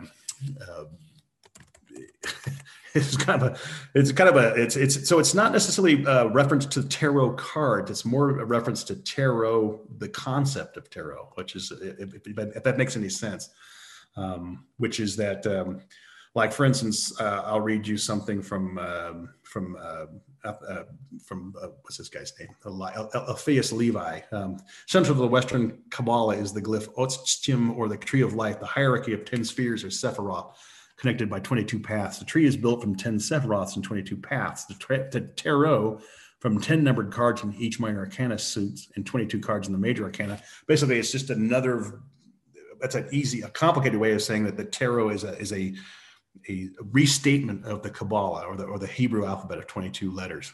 And so I, I found this in the third cipher, um, you know, by itself. And I said, well, this is so strange. Um, so what does this mean? And uh, when I found that, when I found uh, the, uh, the, triangle, I found okay, what is this? What does this refer to? So I, I the, but the, the, third cipher is hard to explain. Of all ciphers, it's hard to explain. Um, and it, but it basically, again, it refers back to the, the first D, this idea of a of a dalet or a triangle. And and sure enough, I found a, a perfectly symmetrical five uh, it takes five triangles to uh, five uh, uh, positions to make this but it's an open sided triangle it's a triangle with two sides and one missing triangle and one missing side and that is the symbol of cryptic rite, which is the broken triangle yeah it's fascinating um another uh, interesting point about the tarot deck and the 22 there is um that's also i believe not including the full uh which could be uh, construed as either the zero card or the 23rd card. So, yeah, I kept finding references to 10, a 10, 10, 10 over and over again. I found, um, I'm trying to, th- I'm trying to look at my own work here because it's been a while since I've looked at that, but mainly that they're just, there's a, references 10 and 10 10 being the 10th letter of the alphabet. And then uh, and then when you start looking for that letter in the in the in the cipher you start finding additional uh, you know encodings. And uh, well the connection with the fool is interesting as well potentially with 23 i mean you know even in terms of masonry obviously there's the um kind of connection especially in the shriners tradition and then the um the royal order of jesters and so forth. But i mean obviously it turns up in sufism and a lot of other uh traditions you know the kind of uh, concept of the fool or uh, the jester all that good stuff. Um kind of another curious aspect uh, that could potentially be linked to 23. So mm, just to kind of throw that out there. Well, it's weird because like the third cipher says it's the you know this is the cipher that's for the beneficiaries of of of the treasure. So the you know it's it's the assumption would being that it's always been ignored the third cipher because it's assumed to be the people whose names and addresses that are on that have been long dead. But the, the actual beneficiaries are, are other Freemasons. This is the point of this: is it's you know it's, it's this is a, a, message by Freemasons for other Freemasons, and so they you know it's can, can you figure this out? Um, and when you do figure it out, the, the the the riches that you're being given are Masonic in origin. They're just you you get the message, you get the the, the analogy is there, which is the kind of the point of this. And so and and again, I do think this is a Masonic Trojan horse. They the free, cryptic rite was the Grand Council, General Grand Council of cryptic rite was unable to convince West Virginia and then and its sister state by default because it's when they split into two states, um, West Virginia to accept the legitimacy of their general grand council. So they buried this uh, this metaphorical uh, uh, uh, treasure in the heart of it, planting it, planting it, whether they can do it physically or not. It's like you know we're we're going to plant our, our our our authority basically in the center of your of the center of your states. And uh, you know, and by you accepting this and printing this paper, you, it's it's now there. Um, you know, hopefully you'll recognize it, and and hopefully there's something in this paper that you recognize the power of the of the general grand council or you know that we you know we are legitimate you know and we have a legitimate source and we we do we do deserve to be recognized and the authority recognized and so that that that's what i think is the, the point of the the Beale papers all right. Um, so take us through. Actually, I kind of think before you go through the uh, the main uh, individuals you think who were behind it, it might be useful too to also kind of uh, give a little context with the Civil War and what have you, because the um, the Beale papers came out, I believe, like a little after the Civil War. Correct? Right? Yeah, they did. They came out. Um, uh, well, 1885. The Civil War was open over 20 years before that. Um, so it's um, it's in relationship to the Civil War. So cryptic rite was was always handed these sort of olive branches because it refused to accept the authority from Scottish Rite. It just it, it, Scottish Rite wanted to basically teach these cryptic degrees in its own councils, and then cryptic said, no, you know, you you can't do that. We're not letting you do that, and they were doing it anyways. And so they, they, offered this thing called the Mississippi Plan, which is basically look, you know, cryptic rite, you know, in order for you guys to, to survive, because they there was a belief that during the Civil War, because everything went kind of dark, that the that cryptic rite was, was which had a very small membership nationwide, um, was going to just go extinct. And so after the Civil War, they decided, you know, like let's let's see if we can't keep cryptic rite going by think this thing called the Mississippi Plan, which is cryptic rite dissolve your local councils, dissolve your state councils, and and, and basically merge with the you know with with the Scottish Rite councils and and called it a day. And then real all it did was piss the piss them off, and they you know, and they got more determined than ever. So by the time 1870 rolled down, just five years after the end of the Civil War, they was like, no, you know, we we're gonna do the exact opposite. We're gonna form a general grand council. Like it or not, we're, it's going to take some years to do it because we have to do it legally within Masonic circles. We have to prove a lot of stuff but we're going to do it. And by 1880, they had that that formed. And so what I what I'm suggesting is what I believe happened is in sort of celebration of this long fought 60 plus year um, fight for independence, that they like so the exoteric members of, of this of the general grand council some of the, the high ranking officials and officers of the, of the of these councils got together and said look why don't we come up with some ingenious ways to sort of um, prove you know, um, or you know, just let's just let's make some puzzles. You know, we, we are we are cryptic, right? After all, we are we're cryptic. You know, we're hidden. So let's do some puzzles, and this is why you see this explosion. You see the Kensington Runestone. You see the Phaistos disc. You see um, the Beale paper. You see the Los Lunas Decalogue. You see the Bat Creek Cave Stone. You see um, the, the the Puteaux Stone. You see the Heavener Runestone. You see uh, all the stuff just explodes in this very short short period of time and then it just dies away because that the initial group that was involved with the general grand council dies off. And then and then you don't see anything. And you know people aren't finding these things anymore. If they do i think they they found the, the spirit pond runestones in 1971 i'm convinced that that's made by the same guys who made the kensington runestone. And, that, and that this is the one artifact that actually survived well into the future but it was also made in that same time period all right. So, do you want to take us through the uh, culprits now that you see behind uh, the Beale papers? Yeah. So, I think there's a certain skill set that I don't think any one person could have done all of this, or and, and any one person could have done virtually any of these things. Um, and this would be this would be including the Kensington Ruins or anything like that. There, there's a certain skill set to be able to locate, to be familiar with maps, to be having even have access to maps, to be able to to you know, to be able to draw and locate geographically on maps where things are, to be able to write the copy, to be able to do all this stuff. There there were certain things, certain skill sets that they found, and so I think these guys when they would meet, they um, they would say, okay, what's your idea? And then ah, that's a great idea. Let's okay, what do we need to do to do this? And so my my my principal uh, suspects for this are three of the officers for the first and second and third General Grand Council, which is a guy named George M. Osgoodby from New York, uh, George W. Cooley from Minnesota, and potentially William Austin. I'm not convinced of Austin's um, connection 100%, but um, he seems to be in the right place at the right time and have the right um, the right contacts. He was an older Mason. He was actually the highest ranking as far as age cryptic rite mason at the time alive, but he was involved with all of the machinations that were going on behind the scenes. Now, the reason why I think these guys are who they are is because uh, um, of, you know, of, their accomplishments, their personal accomplishments. Uh, George Osgoodby um, was a very accomplished guy, huge guy too. He's about six foot six, big, big dude. Um, born 1837. He's like Cooley was the same way as Cooley's. Both of Cooley's parents were from England, but Osgoodby's mother was American. His father was English. He was from a town called small town called Nunda in upstate New York. Um, and he just 11 miles south of Mount Morris, which is named after Robert Morris, and eh, kind of which is interesting. Um, he um, he his older brother was a stenographer and a printer, so he had full access to printing. Uh, he knew how pr- things were printed, and he could typeset if he needed to. He was exposed to how. Um, his, in fact, his brother actually wrote books on how to print. So. Um, and he had, he was fully fully versed in printing and typography. He was a graduate of Albany Law School in the 1850s. He practiced law. He um, uh, he was very very devoted during the Civil War to the, the Loyalty League and Abraham Lincoln. Um, he was hugely active in Freemasonry. He was actually the Grand Master of Scottish Rite and the Grand Master of Cryptic Rite for the state of New York. He was the second General Grand Master, uh, uh, and he was nom- nominated as such at Denver, Colorado in 1883.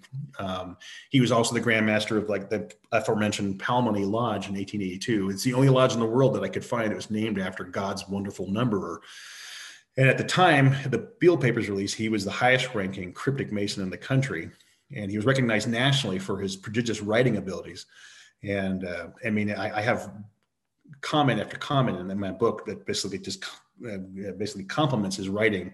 You know, um, you know, over and over from some of the highest ranking Masons nationally. Um, that this guy was, you know, basically set up for, uh, to be the to be the, the guy who actually wrote the text of the of the of the of the, you know, the Beale papers, the, the actual narrative. Um, the second guy who I believe is involved with is a guy named George W. Cooley. Cooley was a he was the number four uh, general grand master for um, uh, cryptic rite. He was also his he was born in 1845 in New York as well. Um, he he he was actually went to um, college and he graduated at age 19 and um, he went to the Cooper Institute in New York City and and was basically became a um, a, a, a, surveyor, and he be, he was really accomplished at surveying. I mean, he, he, he attained the highest ranks in the state of Minnesota as, in surveying, and he was a very accomplished um, person in making round maps, which would be very useful in making a round, circular round map around uh, Virginia. You know, he had that skill set to be able to locate where that would be. Um, he had uh, a penchant for doing cryptograms. He was known nationally in cryptic circles for being one of the top cryptogram cryptographic writers in, in you know, he actually enciphered an entire uh, all the, the, all the rituals for cryptic rite in a, in a in a cipher itself so he he um, certainly was could have been involved in this as well at least at a, at a secondary level and the third guy who uh, I, I believe is William S. Austin um, I believe he was involved only because he he had a connection to a guy who I, we haven't really talked about Robert Morris too much, but Robert Morris, the, who I told you earlier, was the third Robert Morris, the, the Masonic Robert Morris, who uh, who's the founder of the Order of the Eastern Star, which is a female, a woman's Masonic organization. He's also the guy who termed the coin, coined the term cryptic rite, but he also wrote a book called Written Mnemonics know, if you actually look at written mnemonics, you can find copies of at least some of the pages of that online. Written, written mnemonics, if you look at them, they look like the Beale papers graphs. They look exactly like it. And he was criticized heavily for writing this book because it was believed to be like, what are you doing? You know, and he made it for public purchase and anybody could buy it. And this has freaked out the Mason, his Masonic uh, brethren. He's like, what are you doing? He said, I, no one's going to be able to crack this, but he actually gave the, the cipher key and the cipher. And you know, if you could, if you could figure this out, uh, good luck. And no one, I don't, I don't think anybody's ever figured it out. Um, I think it's, it's in itself is its unknown cipher, but you know, he's proof that you could uh, do an un, a, a cipher text, give it to the public, and no one would understand that it actually was Masonic. Um, but he also was a, a guy who uh, he in, in his studies he was tr- uh, Robert Morris the, the, the Mason was trying to figure out the true origins of Freemasonry. He was trying to write a an accurate history of it, and he went around and uh, he visited about a thousand lodges in his life, and he went around and around and around, and he basically basically created um, a um, sort of a very conservative uh, group of Masons who um, who uh, they called them Mason, Masonic conservators, and they were um, they were just strict, strict, strict Mason. They wanted they wanted to get rid of a lot of the extraneous rituals and stuff like that, and they were absolutely hated, absolutely hated. But this guy William Austin was a really good friend of Morris, Robert Morris, and so I think his involvement may have been in, in that regard. He knew Robert Morris personally. He was, uh, you know, uh, went back there, especially roughly almost the same age and, uh, and, and and Austin was also a very well known Mason. He was the he was the head of uh, cryptic rite for the state of Indiana. So these are the three guys who I have pegged as the the likely you know co-writers of the Beale papers.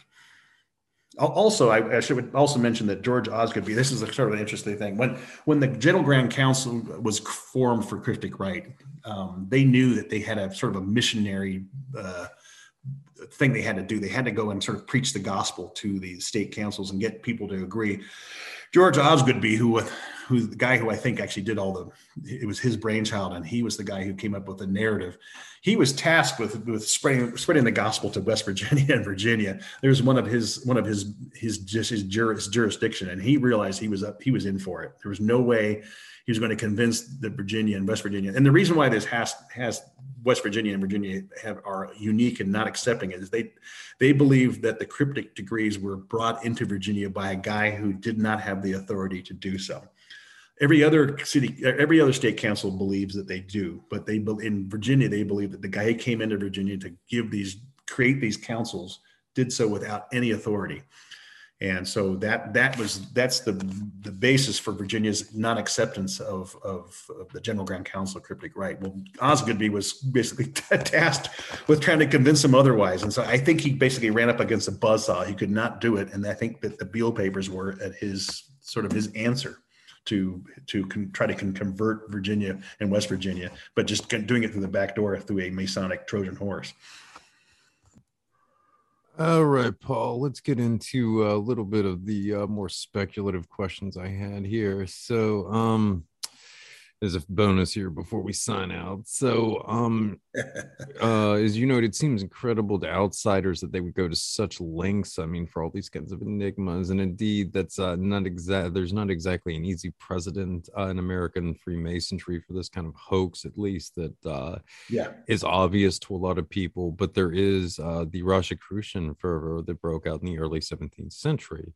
So the original Rosicrucians never existed. Uh, the manifestos were described as a uh, ludibrium, I believe is how it's pronounced, or a quote unquote serious joke by the uh, individual Andreas uh, Johanna Andreas, I believe, who uh, was most likely the author, principal author of the manifestos. Obviously, there are some fundamental differences between Masons and Rosicrucians. Their uh, relationship is ambiguous, to put it mildly, but the manifestos are a testament to this kind of elaborate pranks and gamemanship that can be played in these mystical circles, and also, frankly, the serious implications of them too. Uh, I mean, one could argue that the Rosicrucian fervor was a big part of uh, ultimately spreading uh, the Masonic lodges so widely in the 18th century. So, do you see the Beale papers possibly deriving some inspiration from those manifestos?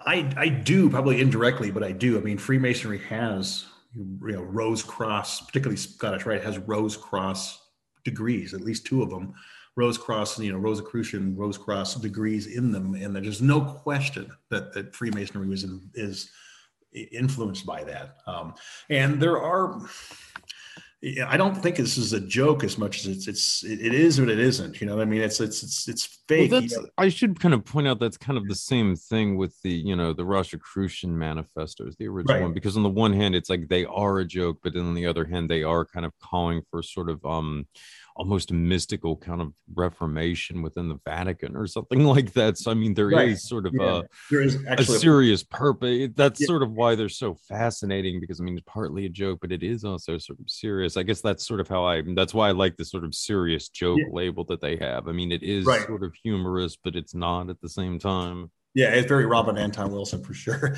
But you know, like you know, uh, you know, like Mozart wrote. You know, I'm familiar with the Magic Flute. The Magic Flute is a very, very famous opera. It's 100 percent Masonic, and it went right over the heads of everybody who was not a Mason. But I mean, it's it's overtly Masonic, and you know, um, and it's right in your face. You know, and every bit of that is in the Beale papers. You know, there's this, there's the kingdom of the gold. There's there's, there's the prince. Then he's got the kingdom of sun, and then, then the gold and warmth and love and good. And then there's the kingdom of night.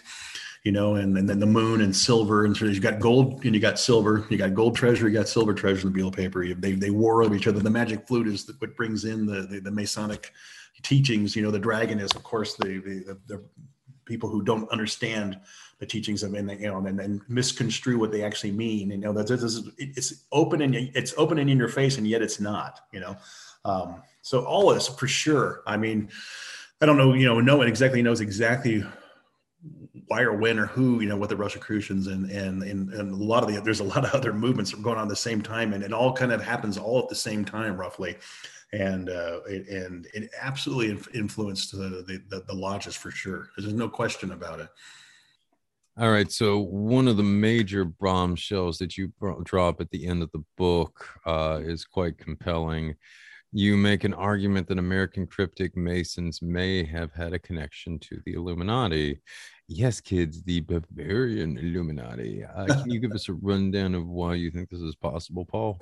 Well, I don't know if it's possible. I'm just suggesting that the authors either may have wanted us to think it was possible, and that is the joke. They wanted us to think that, or actually, they really did think it, and they were trying to make us show why. But but there's even even if we say that, there's no evidence of it. So I, I say I gotta I have to investigate this because this is the weirdest thing. So going back to what I was saying earlier about the the cipher number one and finding the the constellation of Phoenix, and it's clearly the constellation of Phoenix. I mean, if you look at a constellation Phoenix and you put it up next to the design that's found in cipher number one using the letter G, again, which makes the the, the sum of those letters from their positional values makes seven seven seven.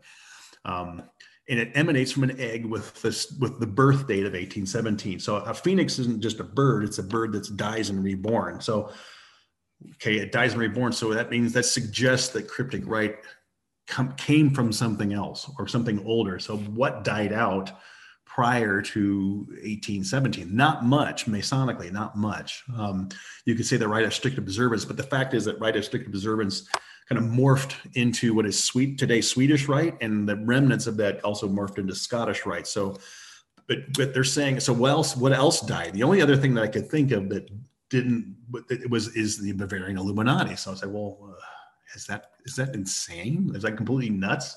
I mean, I doesn't make any sense to me, you know. So because there's no uh, there's there's no real what you find in the in the in the degrees of royal and select master, and there's a third they call the most super excellent master uh, in in, in, uh, in cryptic rite is the content is just completely different than what you find in in the Illuminati. But but but so what? I mean, that, that ultimately is okay, great. But maybe there is something embedded in the in the degrees. I don't know. Um, I'm, I'm sure anybody who has a Royal Select Master degree, anybody's involved in cryptic rite listening to this, probably just laughing their heads off. But I'm just saying, I don't necessarily believe any of it. All I'm saying is that the clues in the Beale paper suggest this. There's it's not a bird that's being born; it's a phoenix that's being reborn.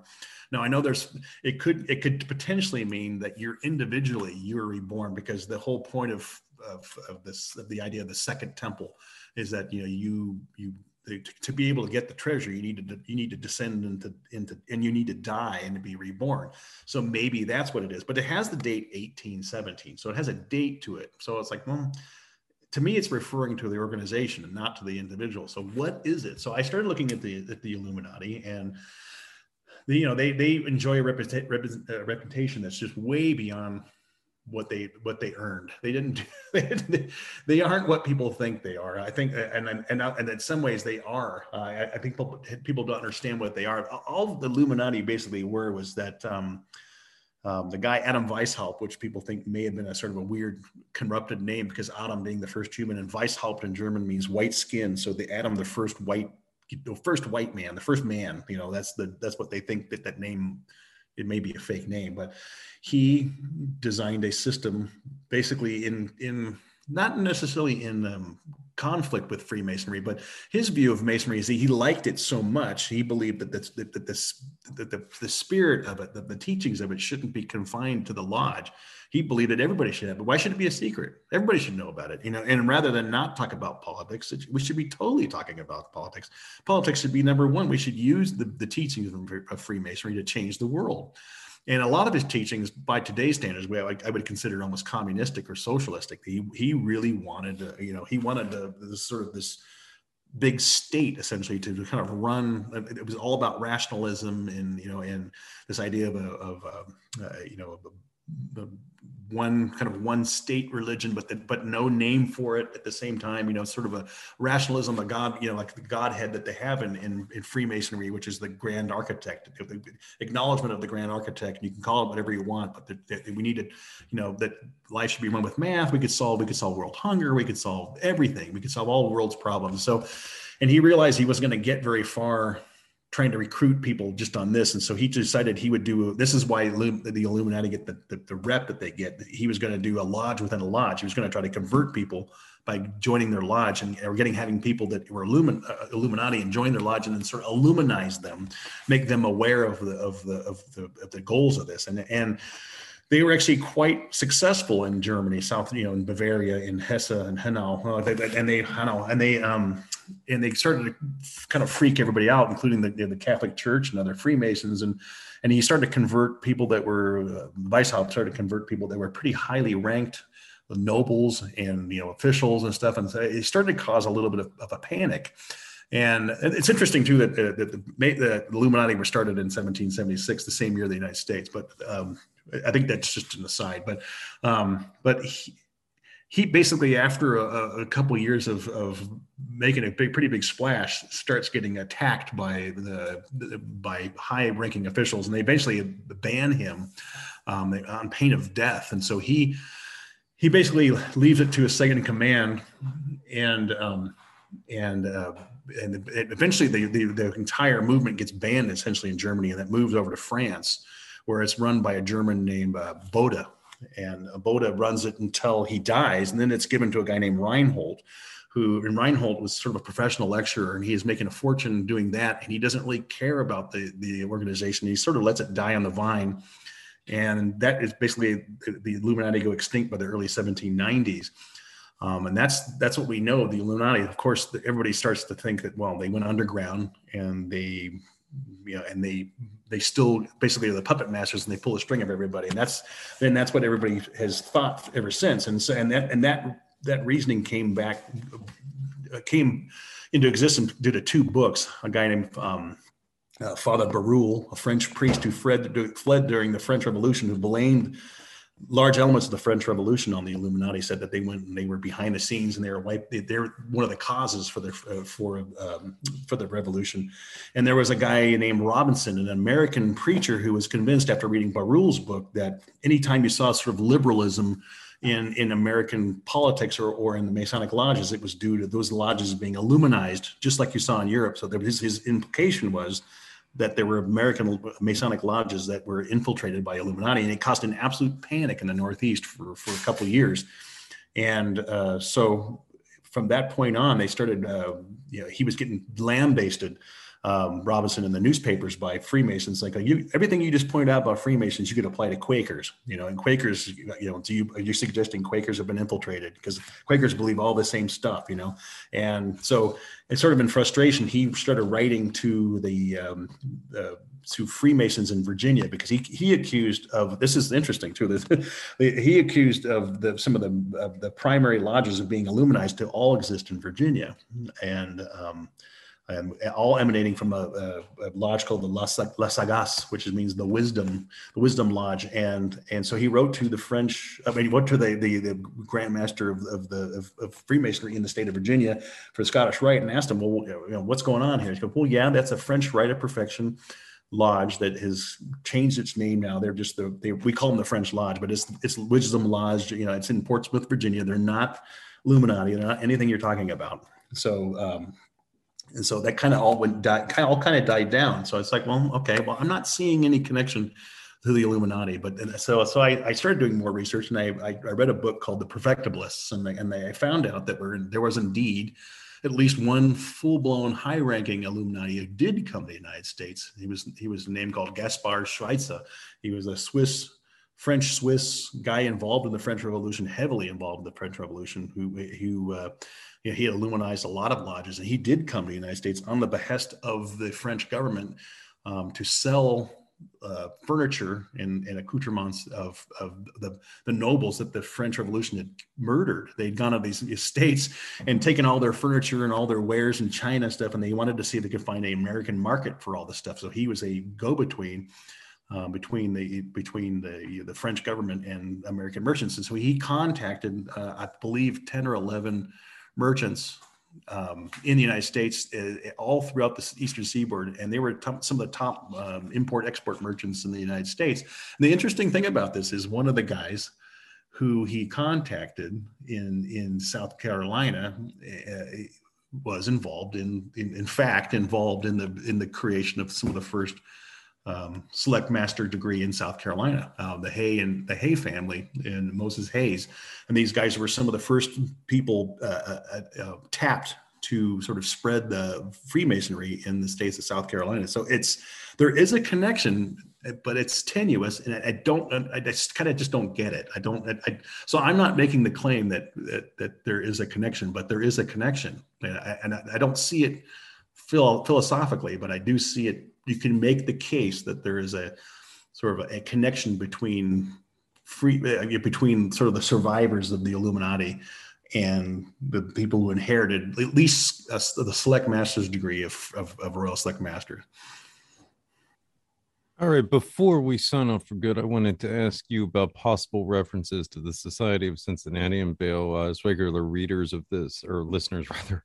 Sorry, I'm still always in kind of the mindset of being a blogger. As regular listeners of this podcast are aware, I've been quite obsessed with the Society lately. And of course, uh, Robert Morris, the first Robert Morris, the center of the Declaration of Independence, was uh, one of the, uh, I believe, founders, at least leading figure in the early Society of Cincinnati. Um, and the Society of Cincinnati was also undergoing its own revival around the time frame the Beale Papers appeared. And another interesting thing about this, I'll point out to kind of give the listeners a sneak preview of some of the stuff I'm going to get on the Patreon with the Society of Cincinnati. Um, the Illuminati scare that Paul uh, was referring to is really interesting in this context because um, the Society of Cincinnati had had members uh, in both the Federalist and the Democratic Republican camp, but it was principally a Federalist group uh, with a few exceptions, like uh, what's his name, and, um, uh, the guy who shot Alexander Hamilton, Burke. Uh, yeah. yeah, yeah, he was a Democratic Rep- Burr. Yeah, he was a Democratic Republican who was also from New York. Yes, yes, yes, yes. so um yeah, but the thing that's interesting is that um Jefferson and a lot of uh, the people who became Democratic Republicans would routinely attack the Society of Cincinnati throughout the 1780s and uh alleged that it was a threat to American democracy. And then kind of the funny thing is um around the time that Jefferson is about to assume power, this is when the Illuminati scare breaks out. And a lot of the people that I were pushing it that I had uh, looked into were either members of the Society of Cincinnati or closely connected to it. So it's a little interesting given the sort of uh, funny history that these groups have had uh, within the United States with the whole thing with the Illuminati and what have you. That you see uh, also a guy who was a prominent member of the society show up in such a big way in the um, the Beale papers and just in general how much the name Robert Morris is crucial to it. It, it, it's weird, yeah, because the you know I, I happen to think it was the XYZ affair, right, where they were trying. I think that a lot of the a lot of the, the, the writings of Robinson was you could probably chalk up to anti-French sentiment. You know, they were trying to drum up, you know, support for, you know, basically going against the French and, and during that time period. But yeah, yeah they're, they're, to kind of put in perspective to the listeners, it's it's kind of interesting because both like the, the kind of Jeffersonians and the, um, the Cincinnatus uh, kind of had their own westward, you know, imperial uh, aspirations. Of course, the Cincinnati were more focused on the northwestern territories, which eventually kind of became the area around the Great Lakes and the Midwest. And then the Jeffersonians, obviously, the Louisiana Purchase and uh, what eventually became the full blown American West. And there was kind of the opposition to that. I mean, also it played into sort of the, you know, vision of the United States, where it was going to be an economic or agrarian power and all this other sort of stuff. So it's, there's a lot kind of at stake in the sort of uh, visions that they were sort of putting forth as well, and you know to kind of right. put some context to this. It's weird because you know the the only Robert Morris that's mentioned in the actual papers is the innkeeper Robert Morris. You're you're basically made to find the other Robert Morris, and by default or implication, the third Robert Morris, which I believe is the, is the Freemason. Um, but yeah, I, I, if it was me and I was encoding the thing and I wanted to get 20, 20, that Robert Morris would be, if I needed 23 to be my key thing, I would look at the Robert Morris on the Declaration of Independence and his location and then build my story around him by implicate, you know, and, and, and then and cover him up, you know. Um, but yeah, I mean, uh, the, the, if I'm, I, you may know way, way more about the Society of Cincinnati than I do, but I, it, it was a, you could if you want to join it today you still have to be you have to prove it's kind of like the daughters of the american revolution right you have to be you have to prove that you are a descendant of a veteran of that and, a, not just a veteran but an officer isn't that correct yes yes yes i mean the society of cincinnati was originally conceived as more of like a, um, a chivalric order rather than yeah. like a secret society like the masons even though it right, was I mean, fairly secretive but yeah, yeah it was more aligned like the knights of malta or something like that right yeah lafayette belonged to it i believe and um, also the guy who designed um, oh, um you know the uh, dc the architect i can't Leon, L'Enfant. Yeah. Mm-hmm, mm-hmm. he was another member too um, yeah so so it's sort of but maybe like an elite group and i can see why people might bristle because you know like jefferson wasn't uh, wasn't military you know he he never served militarily. So maybe that's why you know it's funny because my my ancestry my great grandfather's name was um, his middle name was burr and his grandfather was burr. And it was clearly he was born in 1802 the same year that burr as you know became vice president. It's clearly he was named after him. And i thought you know burr has such a bad representation reputation in the united states but it was interesting that he named his son you know 40 years later with the same same middle name. So he he must have been proud of something you know uh, of the birth yeah no he's a fascinating figure. And i mean that's you know again another thing that's sort of interesting as it plays into the some of the intrigues with the society of cincinnati. Because i mean in the early days you know around the time uh, when jefferson was about to assume power there was there was a sense that they might have tried to you know, essentially enact a kind of full blown uh, separatist kind of military dictatorship in the Northwestern Territory based out of Cincinnati and uh, other parts of Ohio and the surrounding regions and the Great Lakes and whatnot. Um, and then, of course, Burr, you know, I mean, again, there's a lot of dispute if he was uh, really planning on doing it or not, but there were a lot of rumblings that he had had the idea of like what a breakaway state and um, what right.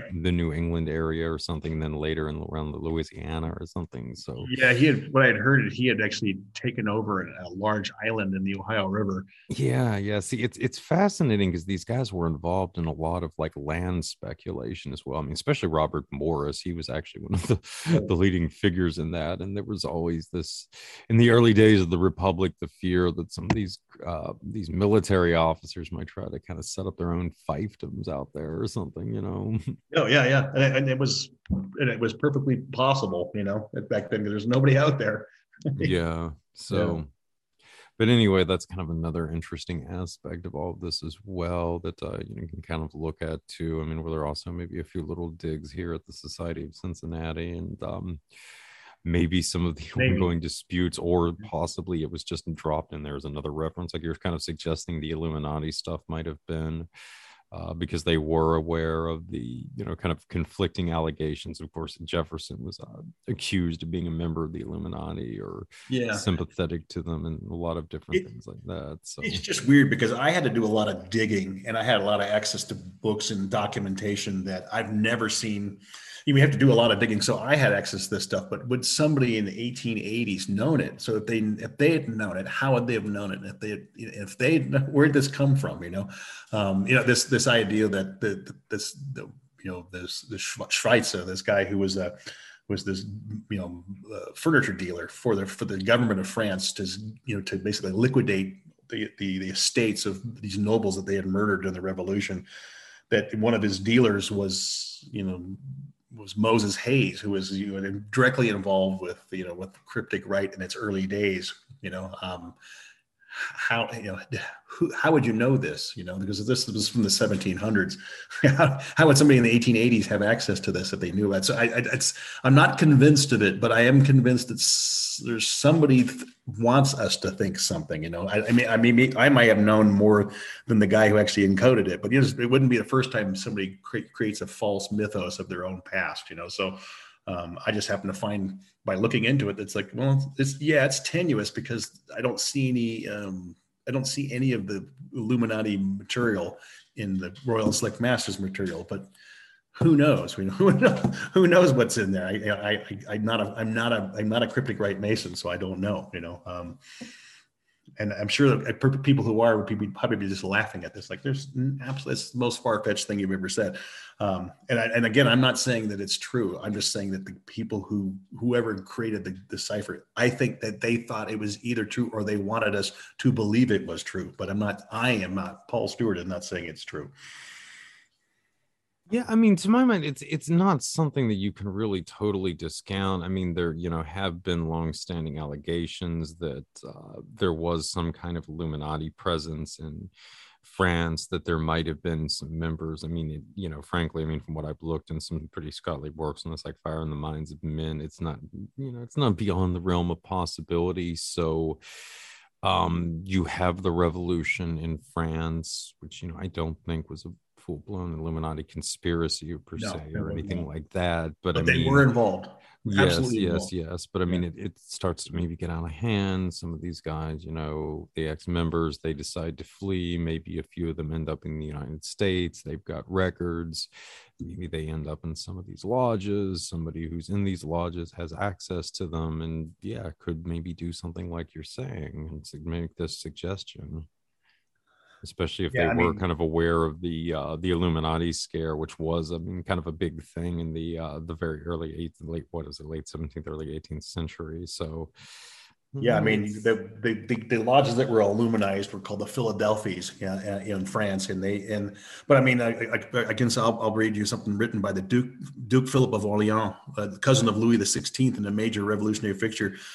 Uh, figure he wrote all of the lodges are summoned. This is, you know, Masonic lodges. All the Masonic lodges are summoned to confederate together, to unite their efforts to maintain the revolution, to gain over it in all parts, friends, partisans, and protectors, to propagate the flame, to vivify the spirit, to excite zeal and the ardor for it in every state and then by every means in their power. You know, so they're clearly the Masonic lodges of the Brimham, and then the Philadelphia lodges that were illuminized within that were involved in the without a question, they were involved in the, the, French Revolution, but they were not the primary thing. They were well, just giving their backing, you know. I mean, I also, gosh, I I think that didn't the Philadelphian Lodge have like a role in the Haitian Revolution as well, if I remember correctly. Yeah, see, that's then this is the interesting thing. So the, the Haitian Lodge drew. See, a lot of the uh, what's interesting about the Royal Select Masters degrees is that they're considered American degrees. They cannot find where no one knows where they came from. Even the York Rite today says their their their origins are shrouded in mystery. We don't know where they came from, but it seems like they came from Haiti.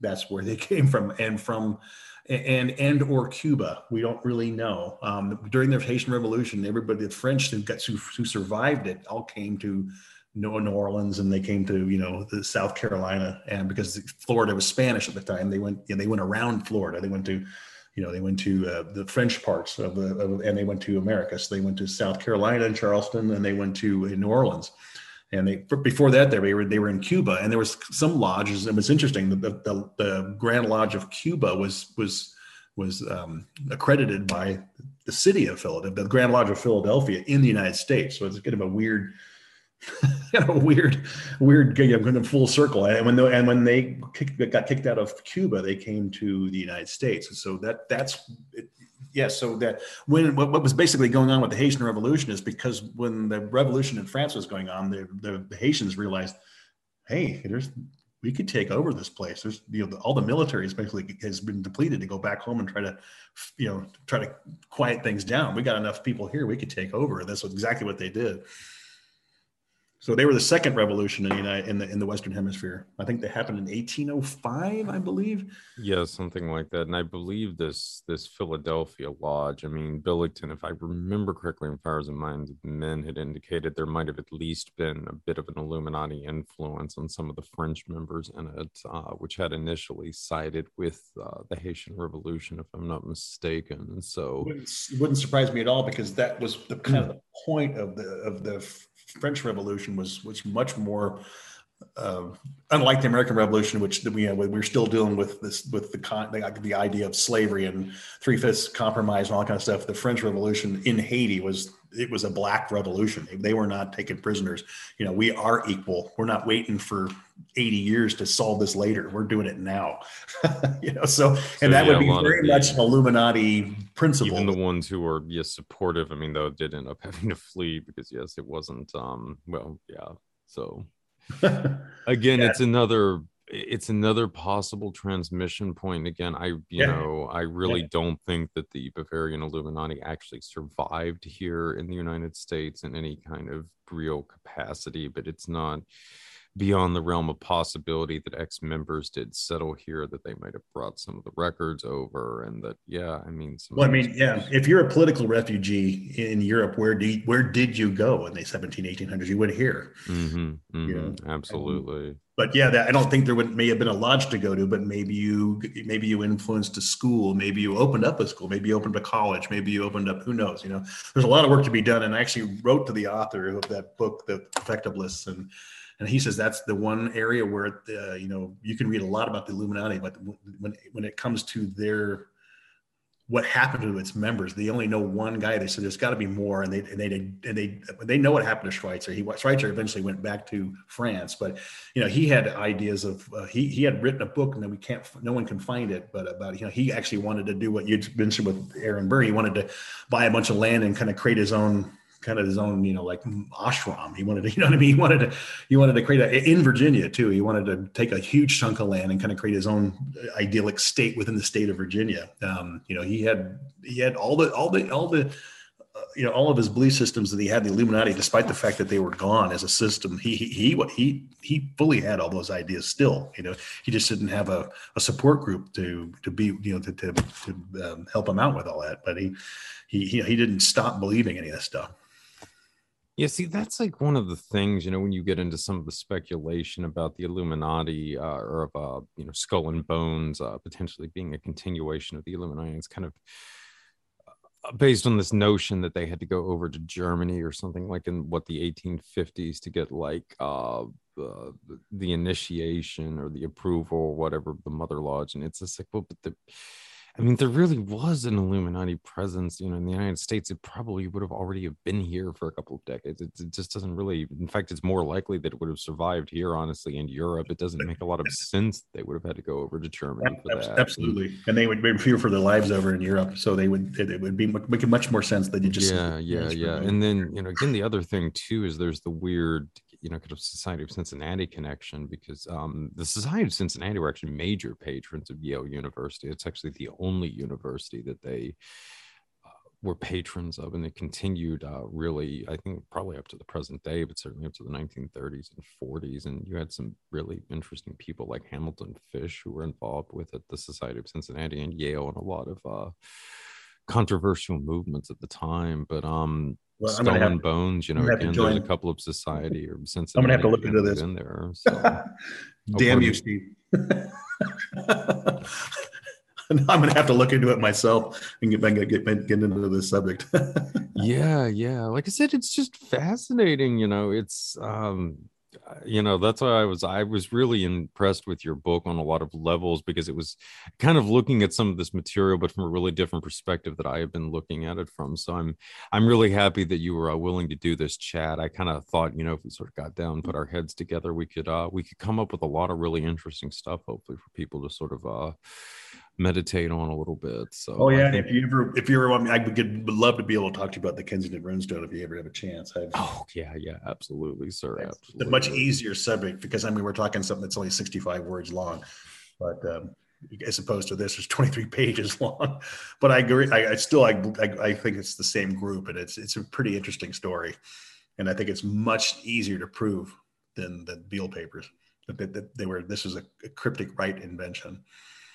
Yeah, well, we'll definitely have to do that at one of these Yeah. days. And I- yeah, I definitely want to have you back, Paul. Like I said, your uh, your book is fantastic. I hope I you really can uh, do the full blown revisions of the Kensington Runestone soon. Um, and I can't recommend it enough. It's besides, you know, really being an original take on the Beale papers, it's also a great overview of masonry in general and its developments in the United States. And I mean, he's really done some fantastic research on this. This isn't the, you know, I mean, the crap that you see uh, I mean, from David Icke or Alex Jones or a lot Oh, of these other sources. This is really good stuff.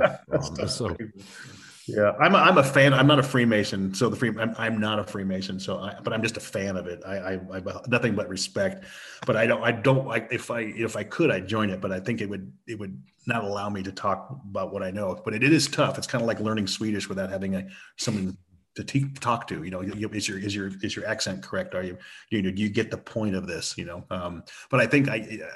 I don't really need to know a lot about this. The in the in, in and outs of the actual degrees is as much as the larger movement. But I have nothing but respect for them and, and for the most part, and the, and the good works that they do.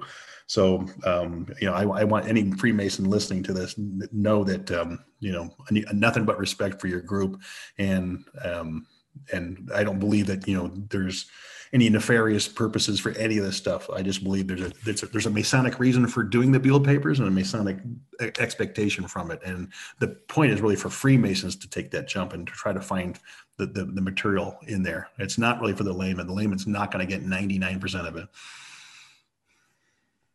Absolutely, but um, I think you have definitely given the uh, public at large a great key, and uh, you know, more broadly speaking, I think it opened up a lot of possibilities into viewing uh, some of these uh, various archaeological forgeries uh, that have been reported throughout the United States in the 19th century. And this is again such call them artifacts. uh, artifacts. Yeah, yeah, yeah.